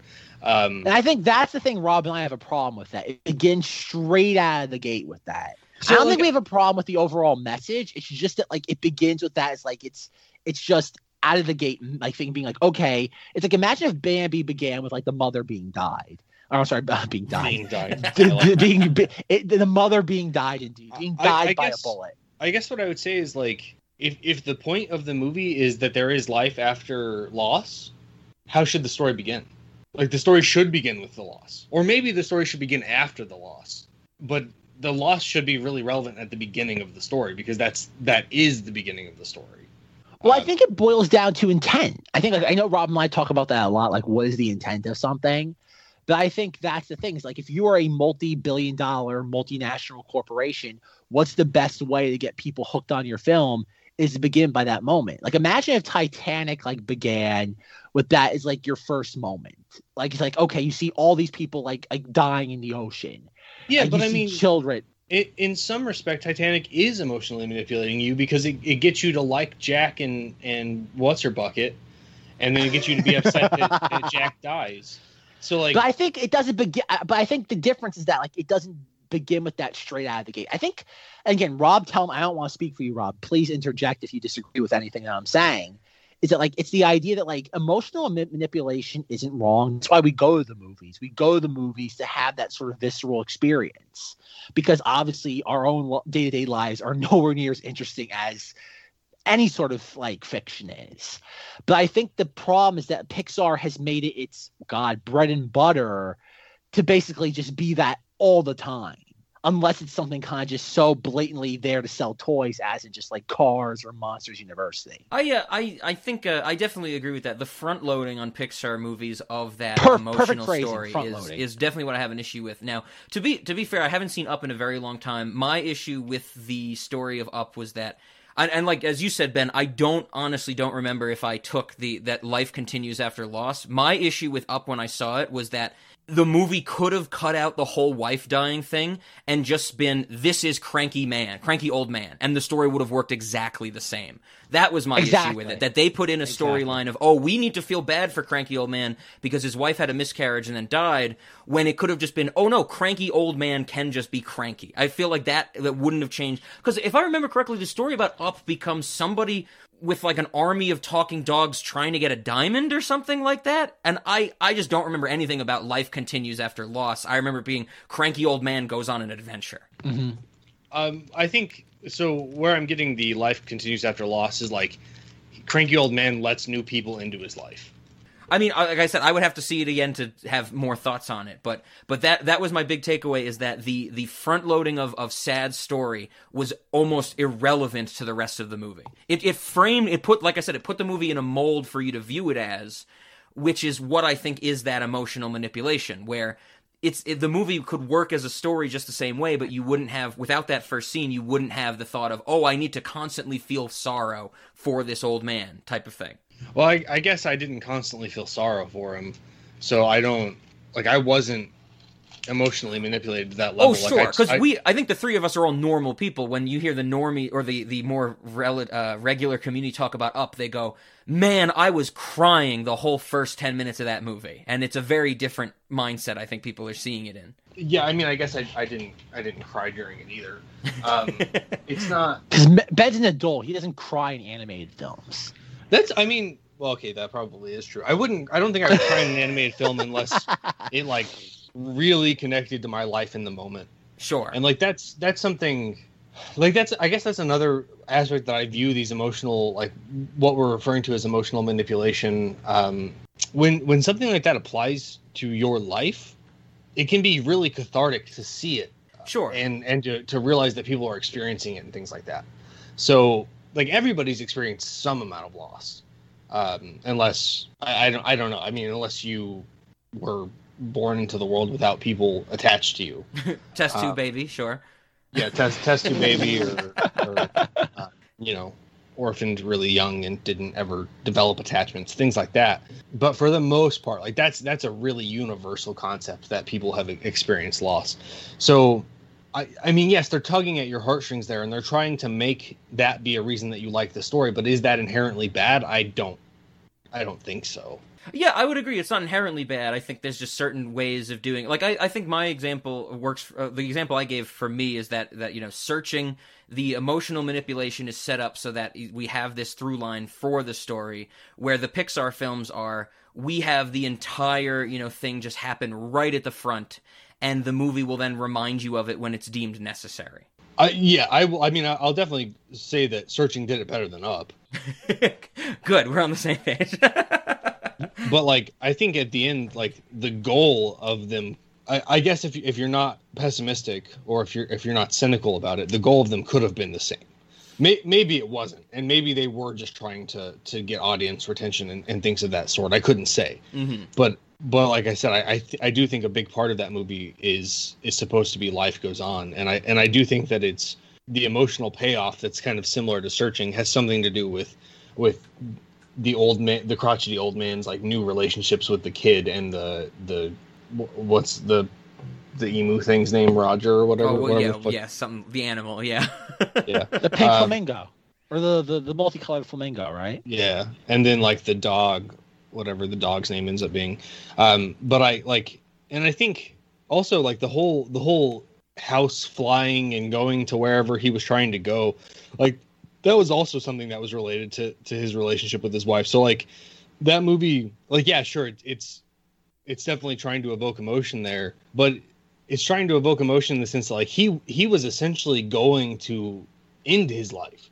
Like he he was more or less committing suicide by putting himself somewhere that he wouldn't be able to get resources because he was trying to travel to wherever this place was that that him and his wife wanted to go.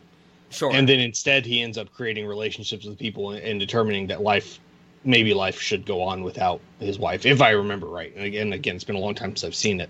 So i, I don't know that there's no payoff for it if that makes sense No, no, yeah, and I, I see what you're saying, and yeah, I'm, I'm in the same boat that I would need to watch these Pixar movies again or for the first time to get more uh, uh, thoughts on it. Absolutely, um, but I think I think it also goes back to what Zach said, where it is it is like it that is Pixar's almost mission statement is that the, any movie they make is we have to have this hardcore emotional heartstrings being pulled type of thing. And that that's also an issue that I have with it, where it's like, why can't I just get a fun animated movie type of thing? Why do I have well, to feel sh- bad at a certain point during it? Sure, and and I I can kind of agree with that, but at the same time, I mean, like DreamWorks exists, or or did. Do they still exist? Um, and, this and so like somewhere. so, I mean, it's not in in no way is Pixar required to release movies that fit any particular uh, fill any particular need, I guess. sure. And and if Pixar has decided that the the need it wants to fill is like fill, not f- feel. I, I get anyway. If if Pixar has decided that that's the need it wants to fill is that it wants to create these like emotionally cathartic movies, I'm not against that. hmm And I and I wouldn't say like and I and I guess I would call, I would be more into calling it emotionally manipulative if it worked on me. Sure, sure. In in to like Finding Nemo, like the the whole his mom dies. Like that didn't stick with me, other than it's the reason his dad is so overprotective. Mm-hmm. Mm-hmm. Like, and then at the end, I think the payoff is that his his dad learns to trust him to some degree, so, something like that. I haven't seen that movie in a long time, um, but like it's not it's not as if there's no payoff, and it's it's not as if the whole time I felt like particularly bad. I mean, most of the time I watch that movie, I'm you know laughing at the stoner turtles and and you Touch know the kind butt. Touch the butt. right, you know, touching the butt. Saved your life! Oh, you guys made me eat! What's that? I know what that is. Oh, oh, Sandy Plankton saw one. He called. He said it was called uh, a butt. Wow, that's a pretty big butt. Oh, look at me! I'm gonna go touch the butt. Going downtown, biting that butt, you know, all those Shark bait. So I, I don't know. I guess I, I, I see where you're coming from, but I, I would be I would want to be more discerning in what I called straight up manipulative versus just evoking emotion in the story because I do fair, think fair. that evoking emotion, like I said, that's like one of the prime motives of stories and and teaching people how to how to live with emotions, etc. So I mean, I, I don't know. I think that stories, if if they're going to continue to serve the purpose that they have evolutionarily, you're going to get that. Oh yeah, yeah, fair. I know. I I see what you're saying. I guess uh, also in the just like I mentioned before that where this is coming from for me is that I hear people regularly say like you know like I, I I have legitimately heard someone say like if you watch a Pixar movie and you aren't crying at the beginning you are not like a, a good person type of thing and that's that's where I'm just like go like calm the fuck down you know that type of thing. Okay, yeah, that's that's real strange. I'm not. Yes, that's where I'm getting the. That's where I feel. I I feel it. Think I think it's emotionally manipulative because you have people who, like I said, they they seem to be like voluntarily choosing not to realize that it's a formulaic approach to evoking emotion, and then they defend it in some weird sense. Uh, and, and yeah, I mean, but it being formulaic again isn't inherently bad. No, yeah, or- not not at all. I mean, but uh, yeah, that's that's uh, what Pixar has become is that formulaic. Sure. You know, they know how to do it, and it's not, not always at the beginning. I'm thinking of Toy Story three as well, where they're just like, okay, we're gonna stop dead in our tracks and say that like all our characters are gonna get put into an incinerator, and they just hold on that so the audience can cry, and it's like they know what they're doing, you know. Sure, sure. Uh, and that one I would say is even even more.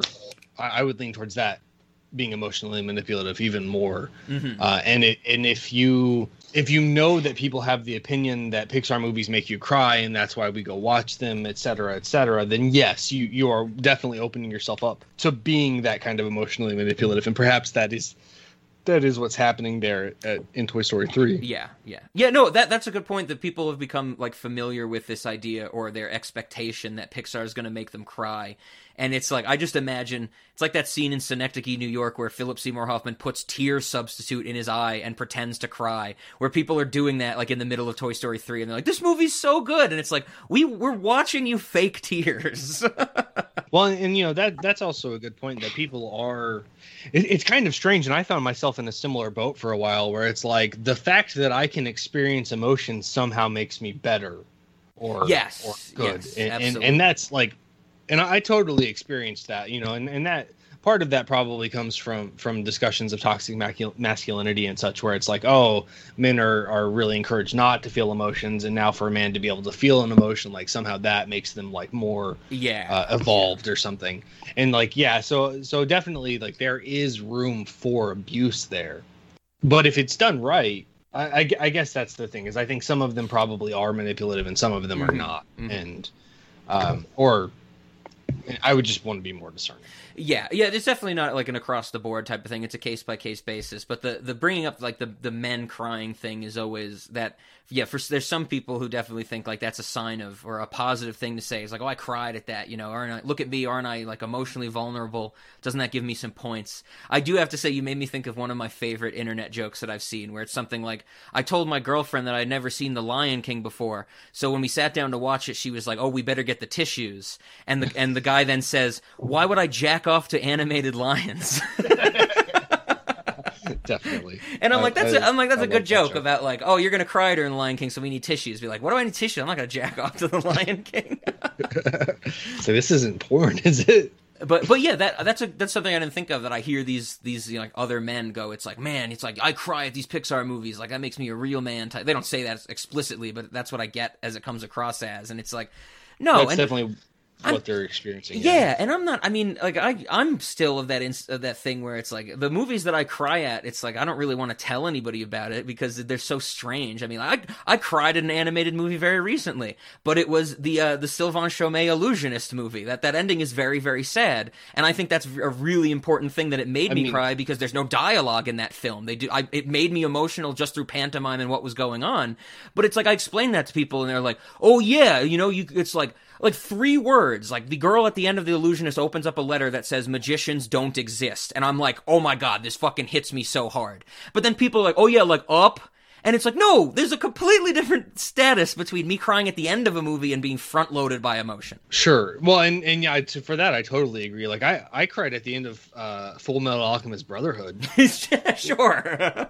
like, and and that's totally like I don't know. That's that's a different situation. Like that was that was emotional payoff that made me cry there, and that that is absolutely something different than like here's a sad thing that humans experience. This was like you know Edward Elric beat the universe at its own game. Sure, and figured out how to. Anybody had to give up a big part of who he was to do so. And it's like that. That was emotionally cathartic, or, or Mhm, I don't. I don't know. Maybe I don't know if that's the right word. Yeah, for yeah. but- It, it's it's definitely a case by case basis, and and I think what we're all saying is that it is very much like a personal thing. Like you know, some people are going to cry at certain things while others aren't.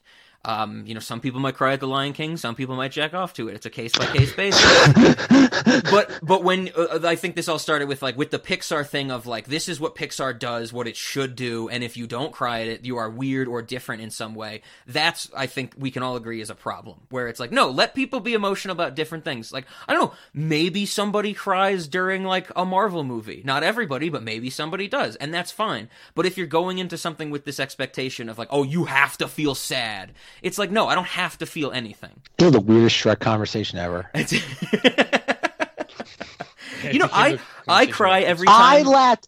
I laughed when Donkey made a no- joke about waffles. I cry every time I think about the fact that Sylvain Chomet has lost three Academy Awards to Pixar. I laughed when Shrek farted, which is pretty much the runtime of the film. Can can I say I did like I mentioned before I did laugh when Shrek wake uh, shakes Fiona awake. I was like that's I'm like that's good fun. I'm totally on board with that.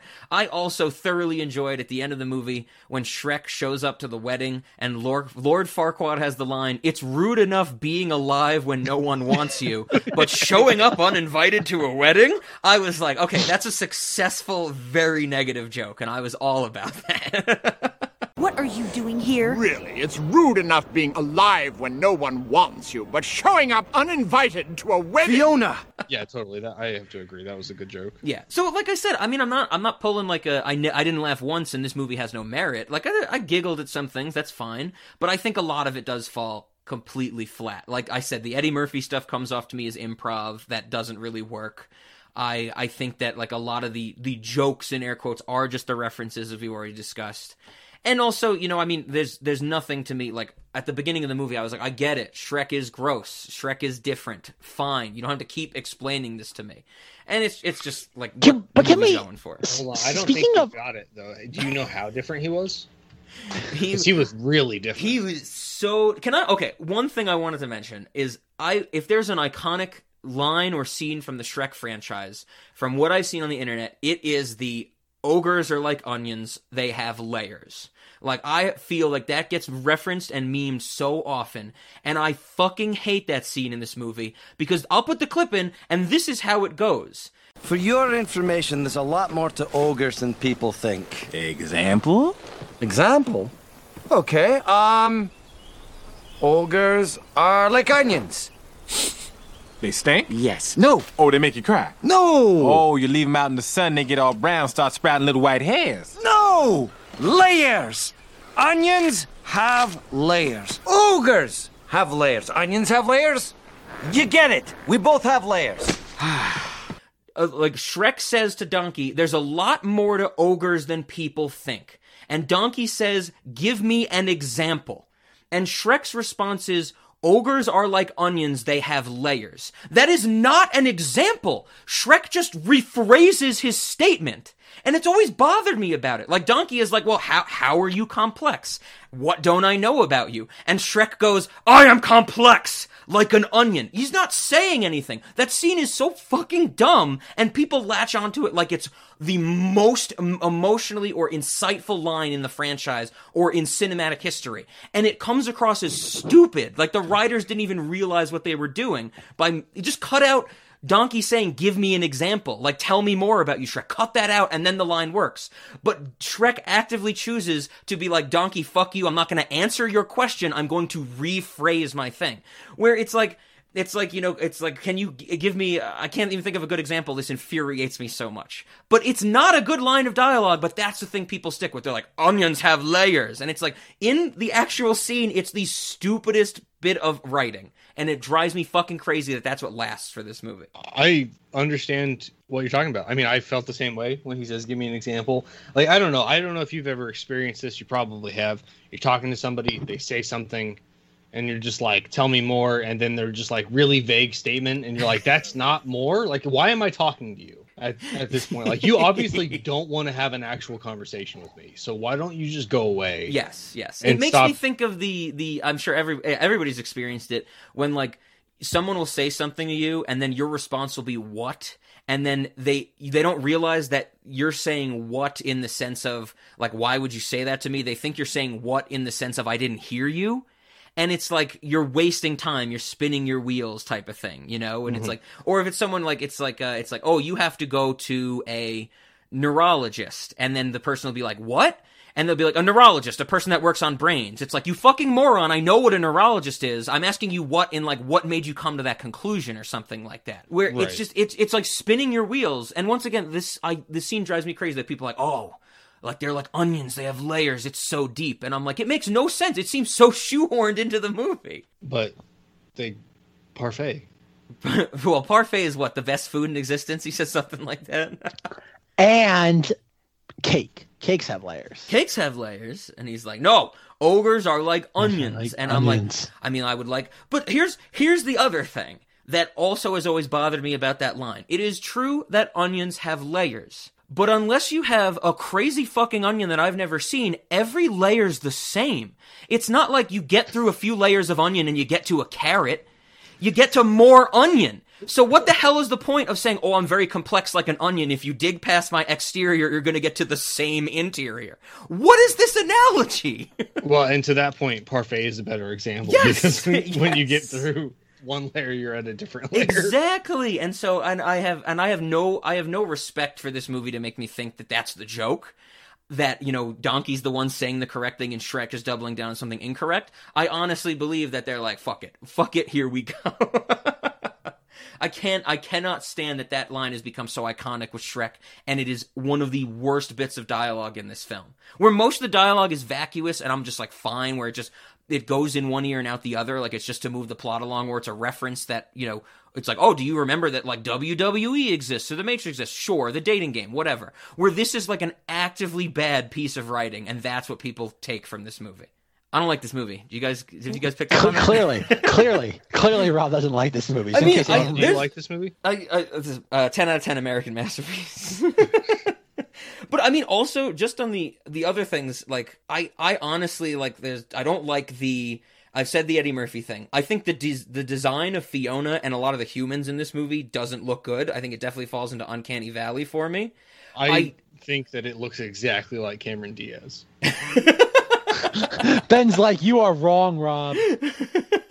I I cannot stand Cameron Diaz's voice acting in this film. Uh, I think it is so so it misses the mark.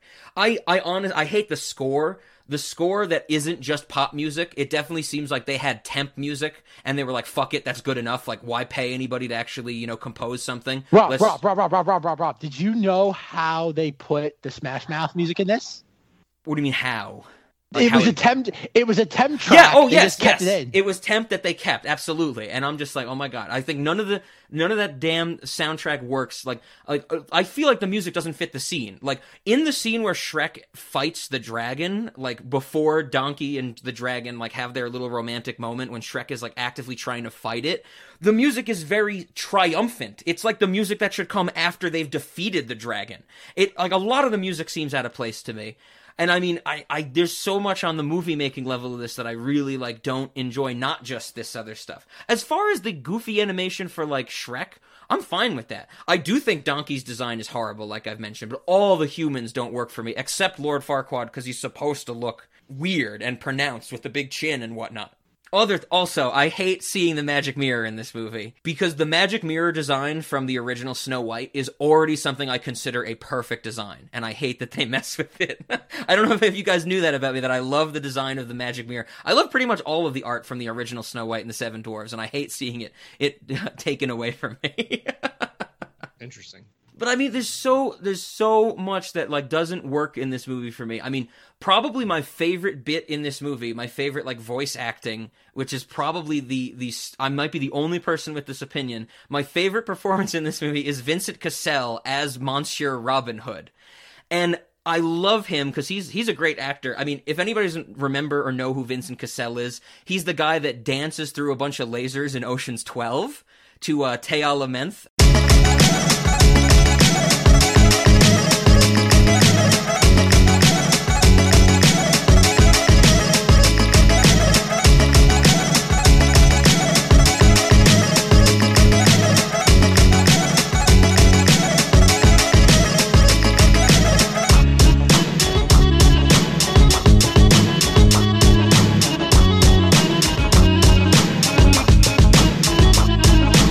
A fun scene, but he's actually a good actor other than in that movie.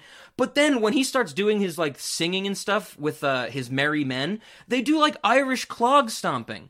And there's no there's nothing Irish about Robin Hood or his merry men, especially when they have a French actor doing a French accent for Monsieur Robin Hood.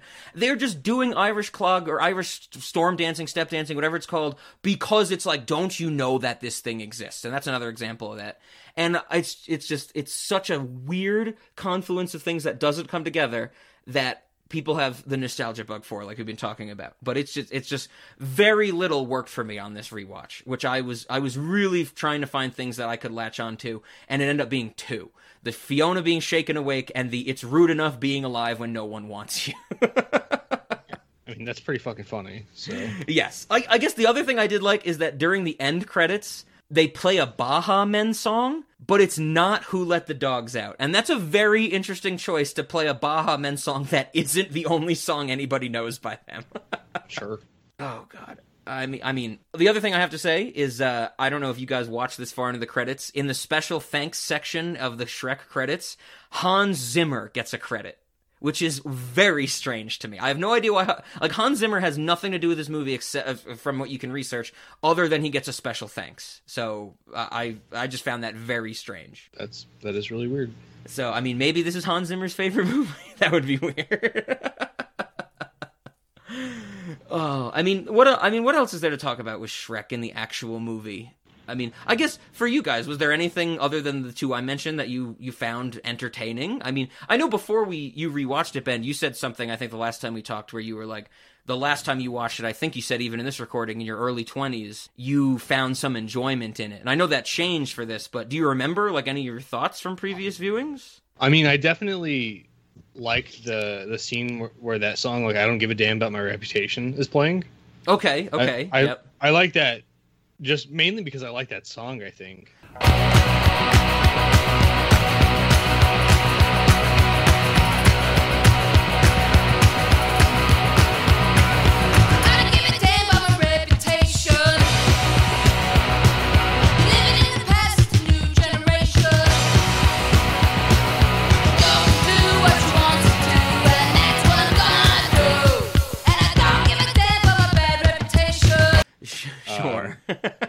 But I, I don't know. I like at some point I thought it was funny. I guess, Mhm. and like I don't know, it just didn't didn't stick. I I like the scene where basically we have the like what the little uh ma- oh god mascot for uh Dumont uh oh god Dumont Duloc. And and like he's just running through the little queue line, and Shrek just walks right through the queue Oh, line, just walks, pu- okay. pulling like the, the velvet rope with him. That's amusing, but like like again, it's amusing. There's moments that are amusing, but overall, it's just kind of like it feels very boilerplate. Like it's Yes, it's very yes. safe. It's basically it was ahead of the curve. That is the only reason why it was appealing. Is that it appealed to people before they knew what they wanted. So as a piece of marketing product, it might be brilliant, but as a form of like entertainment and cinema, I would say it's lackluster. Okay. Okay. I don't think it's objectively bad. I think it's lackluster as like a cultural milestone. Yeah, I, I would agree. Lackluster is a great word for it. I, I think also this is um uh, to go to one of our favorite places on the internet. The uh, the what we know now is not the Bastard of Truth. The IMDb trivia page for Shrek. Um, it's fairly long, of course. A lot of it is just copy and pasted from other articles or the Wikipedia page about, you know, like Chris Farley did the voice, you or originally was the voice, blah blah blah blah blah, all this stuff. But the I it's something I haven't seen. I don't think I've ever seen on IMDb trivia where the IMDb trivia facts devolve into literally explaining jokes in the movie, which is the weirdest thing. Like there is an IMDb trivia fact that explains, like details, that when Shrek and Donkey go to Duloc and they listen to the welcome song, that the welcome, the little characters singing the welcome song, you think they're going to say "clean your shoes and wipe your ass," but they say something different. Like the the trivia fact is a literal explanation of the joke, and I'm like, what? I'm like, what is this? Like this is insane to me that this exists as a fact, as a trivia fact at least. I don't think I've ever seen that on a movie before. That they're just like. This is the innuendo that a little kid might not have realized. Anybody who's like has enough agency to go to the IMDb trivia page and read about Shrek, I would imagine they have enough knowledge to get that joke as well. Wow. Yeah, yeah, it's crazy. I mean, to be fair, I, I did need that joke explained. I didn't get it. Yeah, it's it's a it's a joke. Sure. That that's another thing that I found commonly in the uh, the retrospectives and the things that really talk Shrek up is that they say that it's like it's very funny because it contains a lot of innuendos. And I'm like, I don't think that inherently makes anything funny. I think innuendos are just a form of comedy. But one of the examples they I read a lot that they cite as an innuendo is when Shrek and Donkey show up to Duloc. They say like, "Wow, this is a big castle," and Shrek says, "It seems like he's compensating for something." And they're like, "That's a great innuendo joke." And I'm like, I don't think that's innuendo. I think that's just a turn of phrase. Like, like a, that seems like a very strange thing to pick up on as like referencing the innuendo or the the adult humor in this movie. But I don't think the internet understands how to handle this movie in any way, shape, or form. So there's that too. I don't know. I guess I don't know the distinction between turn of phrase and innuendo. Isn't innuendo like turn of phrase that specifically refers to sexuality? Well, sure, sh- sure, but I mean, if you say like if you say like, oh, someone has a fancy car, they might they must be compensating for something. Is the innuendo in that fact is that the something is not stated? I'm like not what really is- sure. uh, yeah, I mean, it's just it seems so commonplace that an innuendo would be more like you know they're they're talking about uh, they're making some reference to to somebody's gen. I don't know. I mean, I can't think of another good example. This is the problem. I didn't take notes on anything it, like lines from this movie really because they're so vacuous. But but I don't know. It just seems strange to me that well, one that that line gets cited, but two, I think the bigger importance is that people say, "Oh, this movie's really funny because it contains innuendo." There's so many movies and cartoons that have contained innuendo before this and after this. That Oh, yeah. I, I don't think that's anything unique to this movie, and none of like I don't think there's anything sec- inherently about these innuendo or sexual jokes that would make it funny. It's the same thing as saying I don't think toilet humor's funny, but this movie relies on that heavily too. And so it's just it's just a weird thing. But once again, like my hypothesis was, people are grasping at straws to say what makes this movie a masterpiece, so they can get clicks on their their websites and stuff like that. I think it comes down to people just want to explain why they enjoy something. It's just letting it be like, oh, I enjoy this. They feel they have to give it some sort of like Yeah. qualitative measurement. It's like, it's like, no, that's not how comedy works. Enjoy it because you like it, Yeah. or unless you can explain it in culturally relevant terms. Otherwise, just kind of just be quiet. Yep. Yeah, I mean, there's stupid nonsense that I love, and I can't explain it other than I really enjoy it, and that's fine, you know. But it's it's this weird thing of like, like I said, all this vacuousness that goes with the writing of Shrek on the internet, where they're like the they're like the writing and the jokes are careful, smart, and funny. And I'm like, why? And it's like, cause Shrek. That's why. And it's like, that's not an explanation. so yeah, I, I- mean, it's it's. I guess I don't really know phenomenon. what a careful, what careful writing would be. Yeah, yeah, it's a very vacuous term also in and of itself, absolutely. And it's it's just like I like I said, everything I read about like why Shrek is a masterpiece, these retrospectives seems like they needed to fit they were hitting word quotas, it definitely seemed like. Which is it's always tough if you really like something to explain it. Like I know like I, I feel like, you know, you don't always have to do that. But I, I honestly feel that, you know, like for example, Ben, when we did Beverly Hills Cop, we weren't just like we don't like this movie. We had examples and explained why we thought that was not a good movie.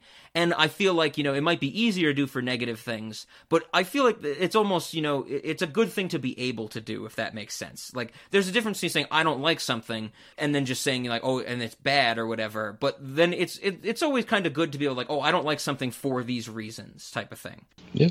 Goddamn Shrek.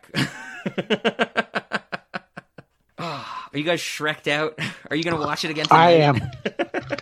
I still got to watch Shrek three, four, Puss in Boots, and the musical. Oh my god. Oh my god. I I honestly think we should have done an episode on Beatrix Potter's The World of Peter Rabbit and Friends, The Tale of Mrs. Tiggy Winkle and Mr. Jeremy Fisher and other stories. That just screams masterpiece to me. I mean, just based on the word count in the title. yeah, yeah, exactly. so so I guess uh, I think that was it I had for Shrek. I mean, it's not I definitely didn't enjoy watching it. I don't think I'll ever watch it again, and I don't want to watch. I, I mean, this it's one of those things where it's like people want to watch it, and this might be where I finally put my foot down, where I'm like, no, if you want to watch this, I will go do something else, type of stuff. Uh, yeah, I mean, I had nothing else about Shrek uh, in the in the movie. Anything? I mean, I guess to ask Ben if you liked Shrek when you were younger, do you do you remember seeing like the sequels? Did you watch any of those? Because I don't think I've Yeah. ever seen any of them. I watched them in, in at the time in my early Okay. twenties with my uh, then girlfriend Sam, and she loved them. I don't think that they were great. Okay, okay. I didn't like the Prince Charming character, if I remember right. Okay, and Zach will get back to us uh, in some future episode after he's consumed the entire Shrek franchise. I'm just gonna take all those DVDs, just blend them into like a shake, and just drink them. Shrek would like that. Shards of glass, he'd probably eat that, right? I hope so. Oh God, oh God. So yeah, I mean, if there's if there's nothing else about Shrek, are we uh, ready for our questions? I mean, yeah, I guess I'm ready. Okay, I thought just you were- want- Ben I was gonna be like, like- no. I just want to point out the box office of this franchise. okay, okay. Um, because if you look at the Shrek franchise, like the first one comes out in 2001, duh, and it essentially makes 267 million dollars in 2001, Okay. which is a lot. And then three years later, the next one comes out, obviously Shrek 2, and it makes 919 billion dollars. I'm sorry, 919 million dollars worldwide that is Which is- crazy. which is almost a half a billion dollars more worldwide than the first one did. yeah, that's insane. And then, exactly. And then three years later, you have Shrek the Third, which actually makes less internationally. It makes about like a hundred million, uh, one hundred and twenty million dollars less. But the domestic box office, it takes a two hundred million dollar plunge. It actually makes less money than the first Shrek does. Mhm. And then three years later, you have Shrek Forever After, which was technically the last one for now, and that one makes two hundred and sixty-five million, which is in the U.S., which is God, one hundred and fifty million dollars less, and it makes only around fifty million dollars less worldwide than the others. And then you have like basically the year after that, you have Puss in Boots, which makes over half a billion dollars worldwide. So like this was always like this was a cash cow. Yep. Like these Yep. films, all like they might not have made as much money. Like Shrek Two set the like the barrier really high, hmm but like man, like these movies made money. They made bank. Yeah, and and it was it maybe another reason. Now that you mention that, Zach, the whole Puss in Boots phenomenon is as I. Do you guys remember that the gingerbread man character was like Walmart's mascot in commercials for a while? No, I, rem- I I'm pretty sure I remember like Wal- like Walmart straight up Walmart commercials with the gingerbread man from Shrek like doing things in the commercial. This is a very important job we have here, Gingy. I know it. We're here to make sure people have a great experience at Walmart. Got it. Make them feel welcome. Check. Make them feel at home. Right on. Make them want to come back again. You take the adults, I got the kids. So what do you say to I them? say, hey kids, welcome to Walmart. I like the emotion. Not too over the top. Not for a cookie. Yeah, well, I've done a little acting on this side. You ready to go to work? Let's hit it. I Think my size is a problem? You're as big as you think you are. Maybe that's another reason that the memes became so prevalent is because they they shoved Shrek like iconography down our throats for so long in the form of other commercials and things like that. And so I don't know, maybe I just that just flooded back into my mind that I remember seeing the gingerbread man promoting Walmart. But yeah, I mean, it's crazy how much money these. Uh, how long was? Because I would imagine Shrek Two was the highest-grossing animated movie at the time. Like, how long did that reign last? Because it had to be outgrossed Nine years. by like nine, Nine- years. Wow. Okay. By Frozen. Frozen. Got beat by ah, that Frozen. makes sense. Yeah, I knew it had to be one of those. Actually, I'm trying to think. I think Shrek 2, like sh- internationally, Fr- uh, Frozen became the highest-grossing film of all, like of all time, like on a worldwide basis. Okay. But in the U.S. or domestic, whatever you want to call it, it basically, I think, I don't know how much. How much money did Frozen 2 make? Oh, I gotta, I gotta look that up. I'm not sure how much 60 Frozen 2 made. Sixty-eight trillion dollars. It made a lot of money. yeah, though. Yeah, I knew it, it had to be nine years is a pretty good run. I, f- I knew it had to be something like a, a Pixar or a Disney or um, you know one. Pretty of the more much. Okay, the highest, the highest grossing animated film. Um, right now, I'm pretty sure. Okay, because IMDb is garbage. It doesn't tell me like anything anymore. Um, yeah, like IMDb is just a disaster when it comes to like anything how it's laid out. But um, no, like Shrek Two eventually got beat in 2016 by Finding Dory. That's with 14 Ah, years of inflation. Okay, yeah, Finding Dory was huge. But now, of course, Yeah. we know that the highest grossing animated movie is Avengers Endgame. That is an animated movie. Te- te- technically, Yeah. I mean, are you telling me that Thanos is a real actor? you telling me that they have a raccoon that actually talks? Fucking garbage animated nonsense. Well, no, I like animation, so I can't say that. oh god. I think the the last thing I then have to say about Shrek is uh is I like I mentioned earlier, I had a tough time like actually starting this movie. Um, I watched it two nights ago at the uh, the time of this recording, and I started it pretty late. I think around like 11 p.m. because I was going to start it earlier, but I was like, oh my god, I don't want to watch this. Uh, but when I eventually did, I got through maybe 50 minutes of the movie, and I definitely had a thought, Zach, where I was like, what is going to be my uh, my death kiss for this? Like, am I going to watch Odd Sack 50 Uh-uh. minutes into this? But what ended up happening was as I was watching this, so around like 11:50, maybe midnight, depending on when I exactly started it, I I just heard this was a Thursday night. I just heard like a crazy amount of people talking, like very, very clearly. And I was like, okay, clearly outside my apartment. Like nobody materialized in my apartment or anything. But I was like, what is this? Like, what's going on? And I looked outside like my window, and there must have been like 20 people just congregated right outside of my apartment, like talking and screaming. Like, and at the point where all of them were talking so much I couldn't make out what they were saying. I have no idea why these people were here.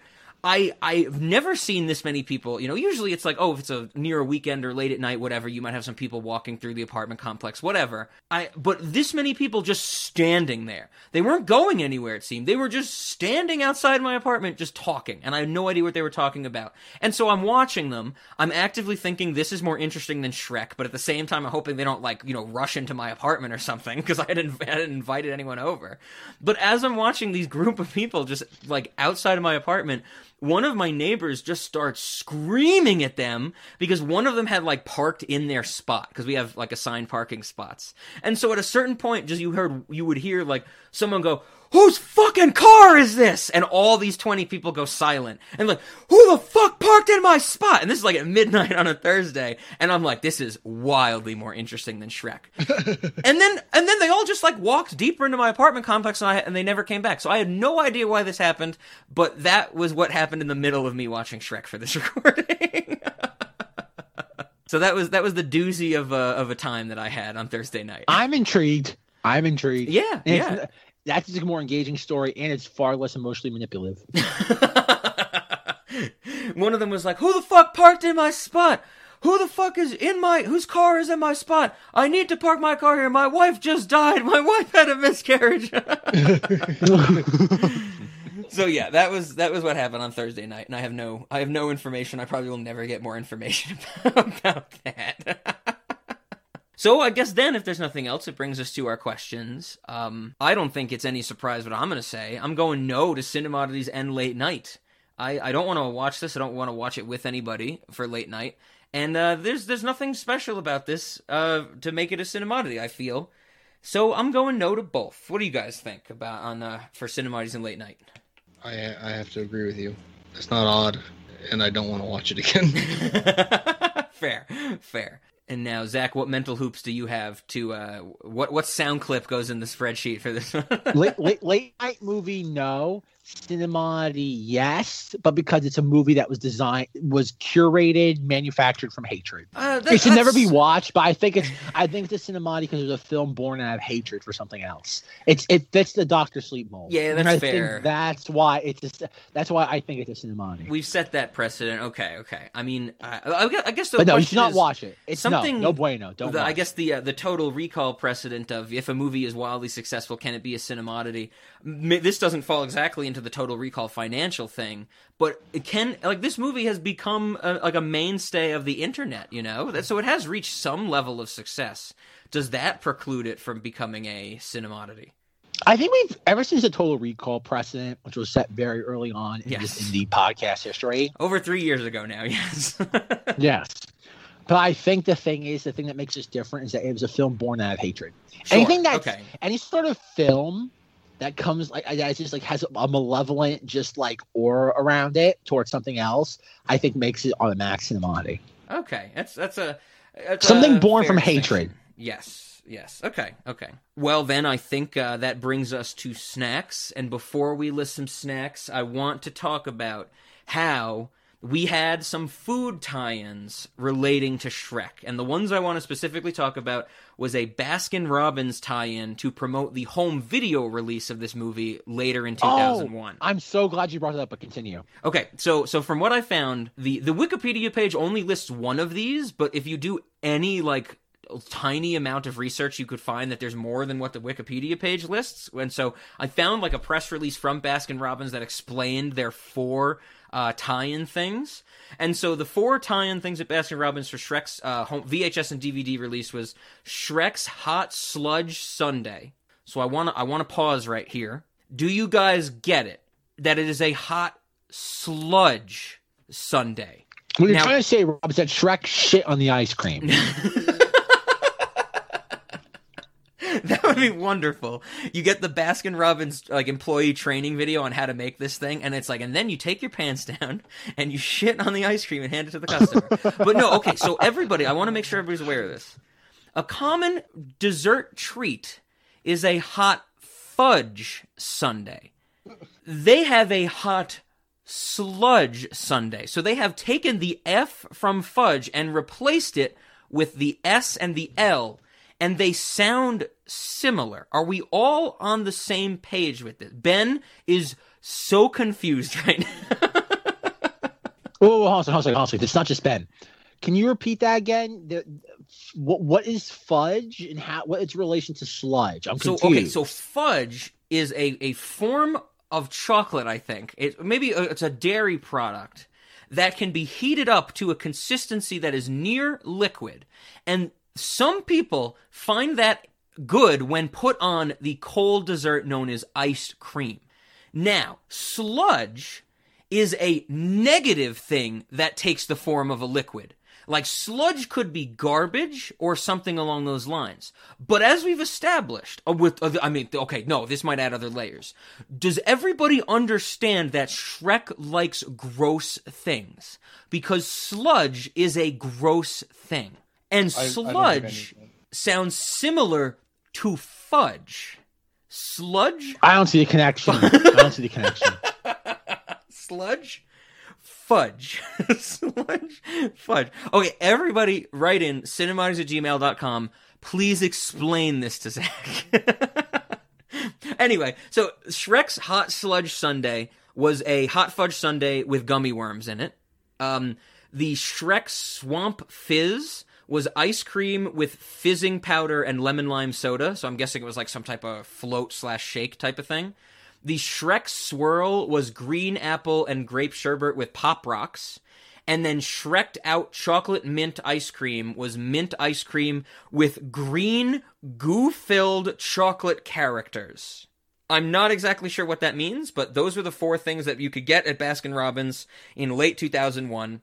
And I also want to mention that the uh, the Shrek's Hot Sludge Sunday, which was the Sunday with gummy worms, the press release I found specifically lists that as a Sunday with squiggly gummy worms. What that means, I'm not entirely sure, but apparently their marketing person was like, "We have to put squiggly in there." so I I found a page with Shrek food tie-ins. There were toaster strudel, Twinkies, kids cuisine, some Kids some cuisine, I Heinz pasta, uh, fruit roll-ups, Gushers, Cheez-Its, vanilla wafers, Eggos, pizza rolls, a different kids cuisine, waffle sticks, Dum Dum Shrek pops. There were a lot. oh my god, yeah, this was. This oh, there was a Shrek punch. Of course, of course, of course. Yeah, this was there's there had to be so much food in the marketing related to this because I mean that the movie sets it up so well that the shtick is he eats weird stuff, and I mean I know uh, did you say Heinz pasta? Some kind of pa- yeah, some kind of pasta like spaghettios, but they were Shrek shaped pasta. Oh, okay, okay, okay. I would imagine that Heinz ketchup, uh, because I know there's like green, different colored ketchup. This seems like a perfect, like Shrek's green ketchup or Yeah, something like that. that was the thing. Well, like the Twinkies had like green filling. Yes, yes. So it's like you're brushing your teeth with a with a bug. I don't know, man. That's a lot of different food things. I think there's more, but the the page is loading very slowly. So I'm just the the up. internet is actively trying to stop loading that page. Uh, can you blame it? No, not at all. But yeah, I had to mention those because I, I, uh, we haven't talked about food tie-ins in a while, and um, one I was like, oh yeah, you know, they just did the basic thing where they added gummy worms and stuff like that, and they changed the name. But also, I hadn't thought about Baskin Robbins in so long until I found that that tie-in. Like, when's the? I, I mean, I'm. I don't even know if Baskin Robbins still exists, but I haven't been to one in fucking years. Rob, I'm so glad you brought this up because in 2004, when Shrek 2 came out, my father and I went to Baskin Robbins and I actually tried the Shrek Swirl Sherbet. Okay, okay. I absolutely loved it. It was the last time I, I've ever been to Baskin Robbins. I have not been to a Baskin Robbins since 2004. And I actually pains me that I can no longer get the Shrek Swirl Sherbet. Okay, okay. Because I'm because I'm looking at the 2004 press release, and it says Shrek charms and brings smiles to both adults and children alike. Says Ken Kimmel, brand officer at Baskin Robbins. Might I say that might be a dream career of mine, the brand officer at Baskin Robbins, because that might be the perfect connection for Cinemodies. Would you want to be like the uh, person that runs Baskin Robbins' Twitter account in this day and age? No, Would no, you no, do no, that? That's no, social media. that? Okay. No, no, no. I want to be the person that goes to different movie studios. Like, is the perfect snack person. Like, imagine putting in your resume for the brand officer at Baskin Robbins. I run a completely realistic restaurant in Times Square called Cinemati's, and I literally take the tab in the spreadsheet for snacks from the podcast and submit that to them as my resume. Perfect. Perfect. That is my snack, Rob. My snack is a combination of Shrek's uh, sherbet swirl, the glasses that give you cancer, yes. and that the tab in the spreadsheet labeled snacks is a resume for the brand officer at Baskin Robbins. Okay. Okay. Fair. Fair. Yeah, that was going to be my lead. My tie-in question to this is: Do we want any of these food items at the restaurant? Um, and uh, guess Zach, if Shrek Swirl is that good, I mean, I would try it. Absolutely. I loved it. I loved it. I, lo- I remember my father and I went there, and it was one of the very few times my father was generous that we actually went because like they had some promotion that if you go there, you got like a free like cone. Yeah. and we both enjoyed our. He didn't get the same thing I got. He got something else. I obviously, me being the uh, slave to like cinema tie-ins that I am, I immediately went for the Shrek flavor. But I loved it so much, we actually went back and actually paid for more. That's how good it was. Okay. Okay. Right on. The marketing tie-in work, Rob. Good old Ken Kimmel's gimmick. His his wares worked. He hawked his wares at me, and it worked. But I do want noted that once again, two three years later, Shrek's Hot Sludge Sunday was offered, and it says Don't judge this worm top Sunday based on its looks alone. Oh God. This scrumptious Sunday features one scoop of Oreo, restricted co- cookies and cream ice cream, hot fudge topping, crushed chocolate cookies, real whipped cream, not that fake stuff from a can, and is topped with Shrek's favorite. Get ready for the plot twist, everybody. Feces. Ben, I want you. I want. well, of course, but I want Brett Ben to ba- brace himself. Just plain gummy worms. Not squiggly. No, just plain. So clearly, Squiggly was not popular, and they had to refine the formula. Hmm. Oh my God. Okay, I you lost me at sludge. Can we revisit this again? Let me, let me- let me rephrase this: Shrek's hot shit Sunday. Where there's a little mis- they, they take the saucer machine and they put this little like cardboard facade on it of Shrek down with his pants. the press release should totally read don't judge this uh, dessert treat or whatever you said by by how it looks or how it sounds. Unless you're stupid short midget you fucking idiot then you can't have this. You goddamn short loser. Feel bad about yourself. Oh god. It's up on a high shelf so you need to be tall enough to reach it Oh god. So I on this topic of Shrek and his gross food, of course there's so much gross food in this movie that we could pull from and I was just like no, I don't I don't like I don't like any of this. The one that I did like that I wanted to save for my snack is at one point Shrek, I think it's to the villagers that are trying to run him out of the swamp at the beginning, but it's definitely in the beginning.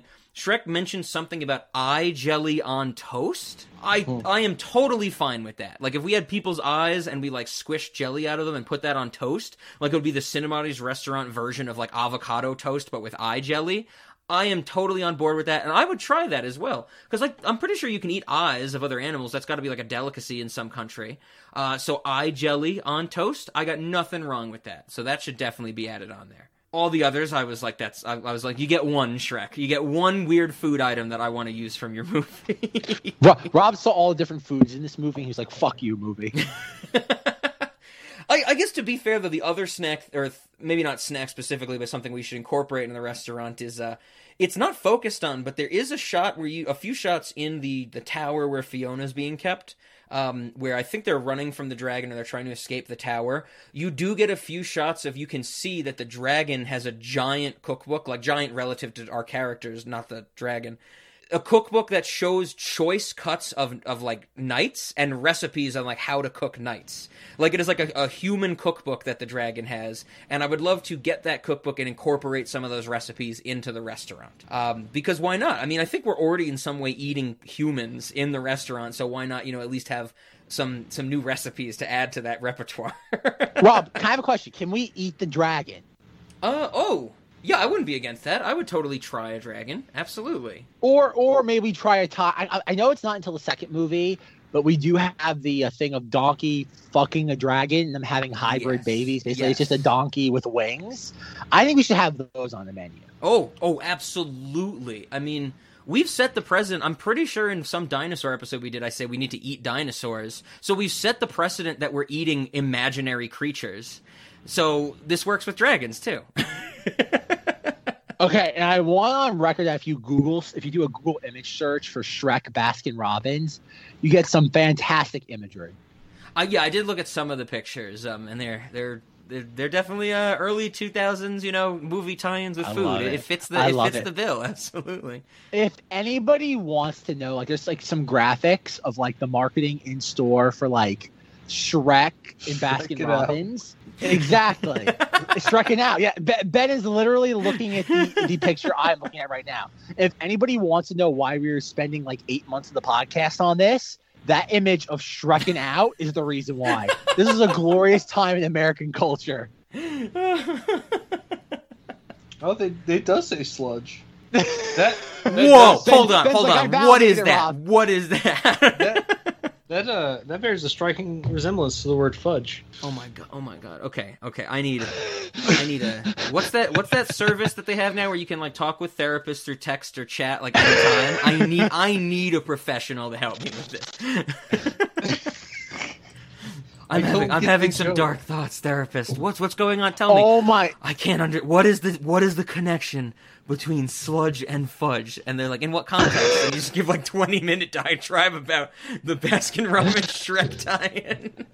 Okay, Rob, I just saw this from Baskin Robbins in June. It was called the thing that I went to was called Free Scoop Night. Okay. I didn't know I was what it was called. Oh, oh I thought it was a local promotion. It says, "I see your popsicle and raise you Shrek Swirl from Baskin Robbins 2004," and the image is Free Scoop Night. It's a picture of the ice cream. Okay, okay. Free I love scoop it. night. Free We should have that, night. Rob. Can we have Free Scoop Night at the Cinemati's restaurant? I mean, I guess, but are, are, is it just That's a fine. misnomer? I don't want to That's give any fine. free That's- scoops away. Rob, Rob, all I want in the spreadsheet is Zach says, "quote Can we have free scoop night?" And Rod's response is, "I guess." okay, okay. I want, I want that and then just, just, I want that portion of the conversation verbatim in the notes. Much like how we've had like specific reactions to yes or no, I want that. Can we have that? Yes. No further elaboration. it's like a right to bear arms in the ten, like uh, the Bill of Rights. It's kept very, very loose. Okay, okay, that's fine. That's fine. Yeah, I mean, it's like the time when we did claws way back when. I was like, "What do we? What snacks do we have for claws?" And I was like, "Cranberries." And Zach was like, "Don't elaborate on that. I don't want to know why cranberries was why you said cranberries." And I was like, "Okay." Oh. Perfect. Ben, what do you have for snacks? How many gross food items do you want to add to this list? You know, actually, as I was watching this movie, not a single food item came to mind. So okay, I mean, that's, whoa, that's whoa, fair. whoa. Is that is that precedent, Rob, for Cinemati's actually saying the absence of a snack? No, no, we, I, we, I, I think I said it, or one of us definitely said it, or both of us said it for Doctor Sleep, where I said I want this to have nothing to do with the restaurant. um, Sure. So I- that, that I precedent say- has come up, but I was tempted to say that for this as well. I'd be like, no, but I, I can't say I hate this movie that much that I don't want it related No. to the restaurant. Yeah. no, I what I that that was actually just a joke about how many food items are in this movie. um, the I, the one thing I would add, I guess, if I was going to add anything, would be the uh, beer mud wrestling and the uh, the wrestling cage thing that they have. So Oh, okay. So some type of like wrestling event or something like that. yeah, and like a mud skating also. Mhm. Ears, almost as big as yours. Do you really want to talk about ears? What? The Donkey Kong Banana Sundae. Rich Oh, I got very excited there for a second. I found a commercial for Shrek ice cream from Baskin Robbins, and I thought they were probably going to explain the sludge versus fudge dilemma. And instead, it just turns out to be Donkey's Ear Sunday. And what the joke is that it's ice cream, but it has banana, it has like a banana slant, like slit lengthwise, so it looks like Donkey's ears placed precariously on the ice cream. Wow. I think that we should just just like there's the IMDb trivia fact that that very d- details the uh, the the uh, the they don't say ass in the Welcome to Duloc song. We should have like a paragraph in the IMDb trivia explaining the sludge fudge connection. once once we, We figure should. it out, because clearly we don't fully understand it. There's something we No, haven't don't. cracked about this yet. Yeah, we're definitely missing something. Um, I think that they use some of the same letters. I, I, don't think we're fully understanding how Shrek's manhood incorporates into this as well. he he sludges all over that Sunday. Ah, yeah. oh my god! Oh my god! No, I mean, so any any other snacks from you guys? That was all I had. This is I, uh, I, I am I am very irate that I found two recipes.com articles ex- like I, I found dead links for them explaining how you make your own Shrek swirl ice cream. okay. And both of them are dead links. Mm. Like I even found a get I even found a Getty Images like oh god copyright image of, of Baskin Robbins giving it out as a test, and I'm just like or like a oh god a, a sample. And oh god, I'm so frustrated right now. Wait, whoa, whoa, whoa, whoa. We have a new potential break-in. Apparently, we have a. There was also a Shrek McFlurry at one point. How, okay, did it have sludge or fudge on it? well, uh, uh, Rob, I am looking at this in real time. okay, okay. McFl- okay, to promote Shrek the Third, McFlurry had been themed with green M and M's and chunks of chocolate. These were these toppings were themed to promote the Shrek franchise. It was also it was available until Hot Wheels was promoted by McDonald's. Okay, interesting, interesting. There's another, but Rob, there's another one. There's another Shrek McFlurry. Are you guys ready? I'm not. Sludge? ben, ben, Ben, are you ready? I I'm as ready as I'll ever be. Okay, good. I need a breather. It was ca- Actually, can we take like a 15 minute break? Rob needs a cigarette break right now. the, the. Because Shrek's manhood. has Yes. Oh, no, satisfied it, it I'm- driven I'm me glad- insane. Absolutely. I'm glad you brought up Shrek's manhood, Ben, because this plays into this Oh from no. McDonald's. Oh no. Oh yes, Rob. Oh yes. It was titled Shrek's Mint Ogre Load McFlurry.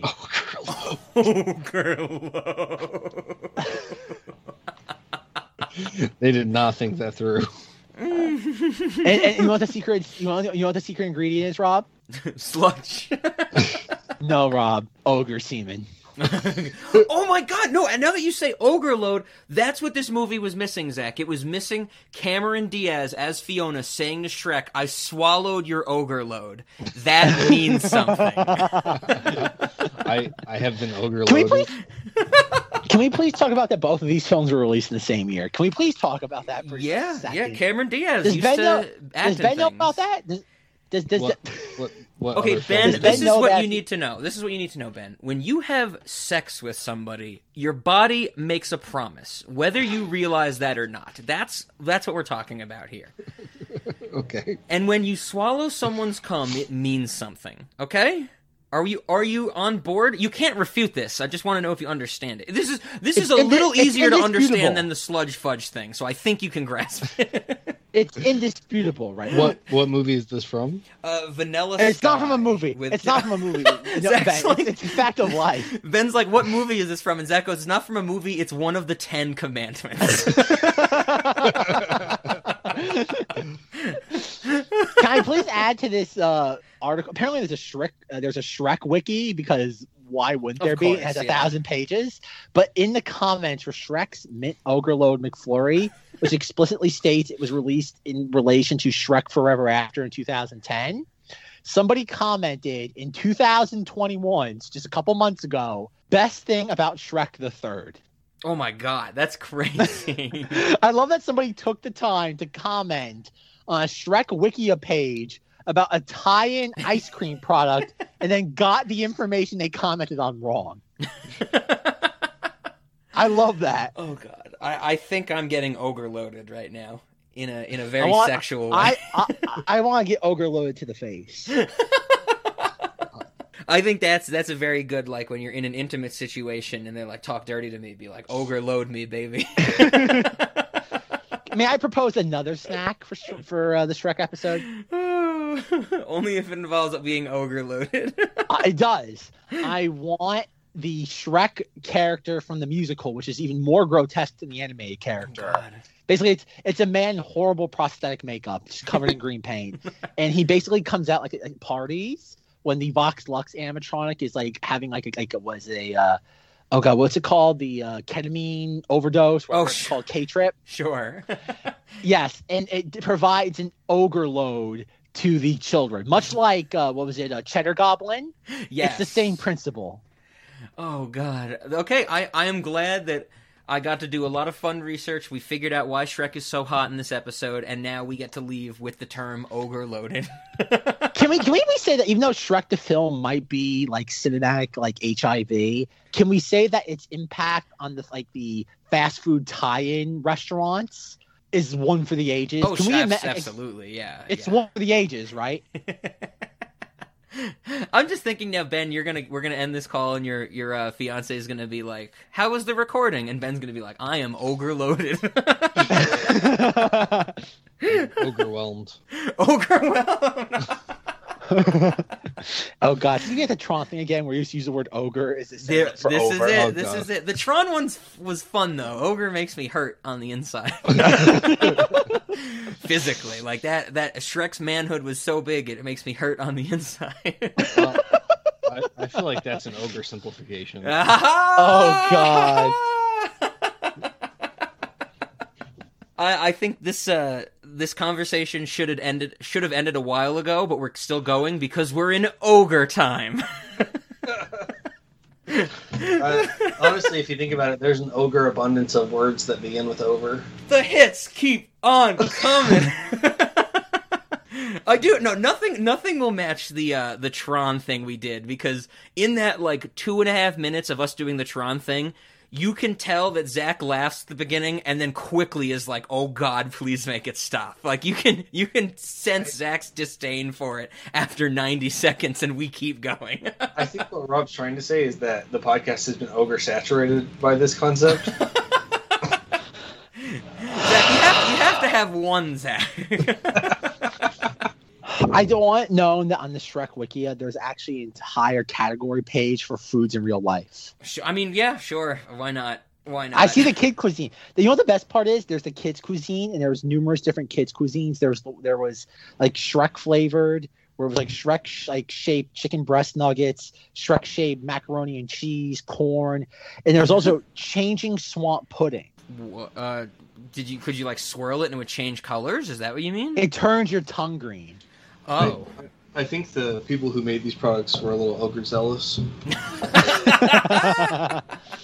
I I like that, Van. I like that, and I also Man- like the fact that the pudding changed your tongue green because they put so much cadmium in it. All right, I have to ask, which would you prefer in your macaroni and cheese? Shrek shaped noodles or bug and slug shaped noodles? Well, if I had to choose one ogre, the other.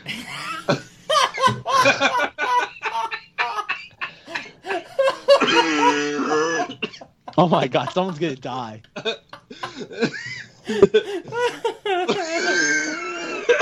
oh my god, someone's genuinely gonna die from this. oh my god! Oh my god!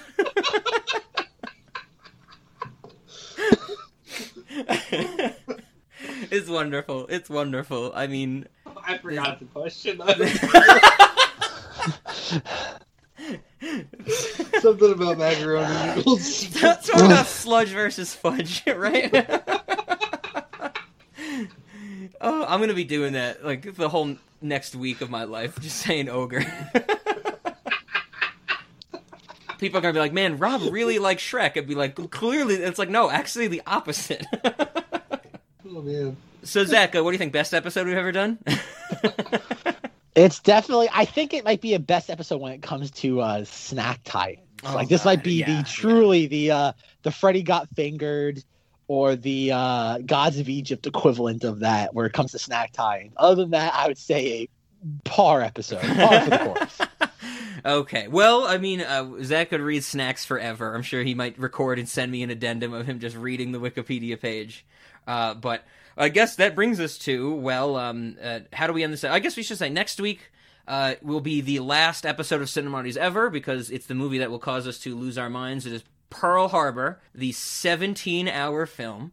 I guess. Uh, God damn it. Uh, we did mention, I do want to say, we mentioned searching and unfriended in this episode. That is the Patreon episode that exists this month. That is not the Adventure Time one. So everybody head over to the Cinemodies Patreon and check that out. Uh, get some bonus content and support the podcast. Feel free to email us, cinemodies at gmail.com, and complain to us for not liking Shrek and not worshiping at, uh, I was going to say his feet, but I think we know now we are not worshiping at Shrek's manhood. Um, so let us know why we're wrong for not doing that. And then, uh, I guess other than that, I feel like it's almost we have to do as, our how to end this episode. We play All Star in reverse. It has to be it, right? I mean, it, that's the only. Uh, I guess we should say it's a pretty. I don't think Smash Mouth is like a great band by any stretch of the of the any stretch of the imagination, but like it kind of sucks that they now only exist because of Shrek, right? Like. I don't think a lot of people, if you think of Smash Mouth, would be like, oh yeah, Shrek. They seem to be like, that's the band that was invented for that movie, right? you know, and the weirdest part is that that song was invented or written for Mystery Men starring Ben Stiller. Yep. That's the strangest part of it. Is that it wasn't even like get me wrong. That song is just like crass movie marketing tie-in nonsense, but not even for the right movies it's famous for. Yeah, yeah. So, so All Star in reverse. We'll see how that goes, and maybe it'll be ten hours long, like those YouTube videos. We'll see. Uh, we'll see how much Podbean will let us upload. I figured you were just going to end the episode by saying this episode is over. you did it. You did it for me, Ben. You're perfect. That's perfect. I think what Ben was trying to say was Somebody once told me the world was gonna roll me.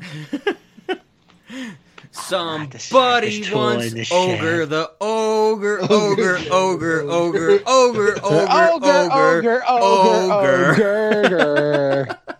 and the ogre, ogre, and the ogre, ogre. That's that's pretty good. That's what it, the song should have been. Oh god. Oh god.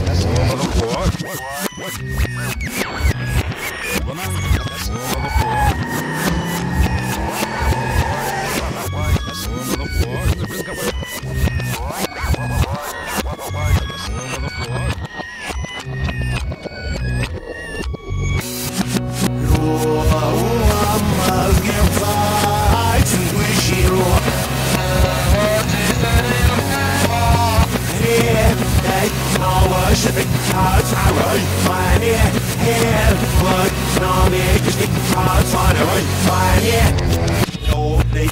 schrijf maar, hij had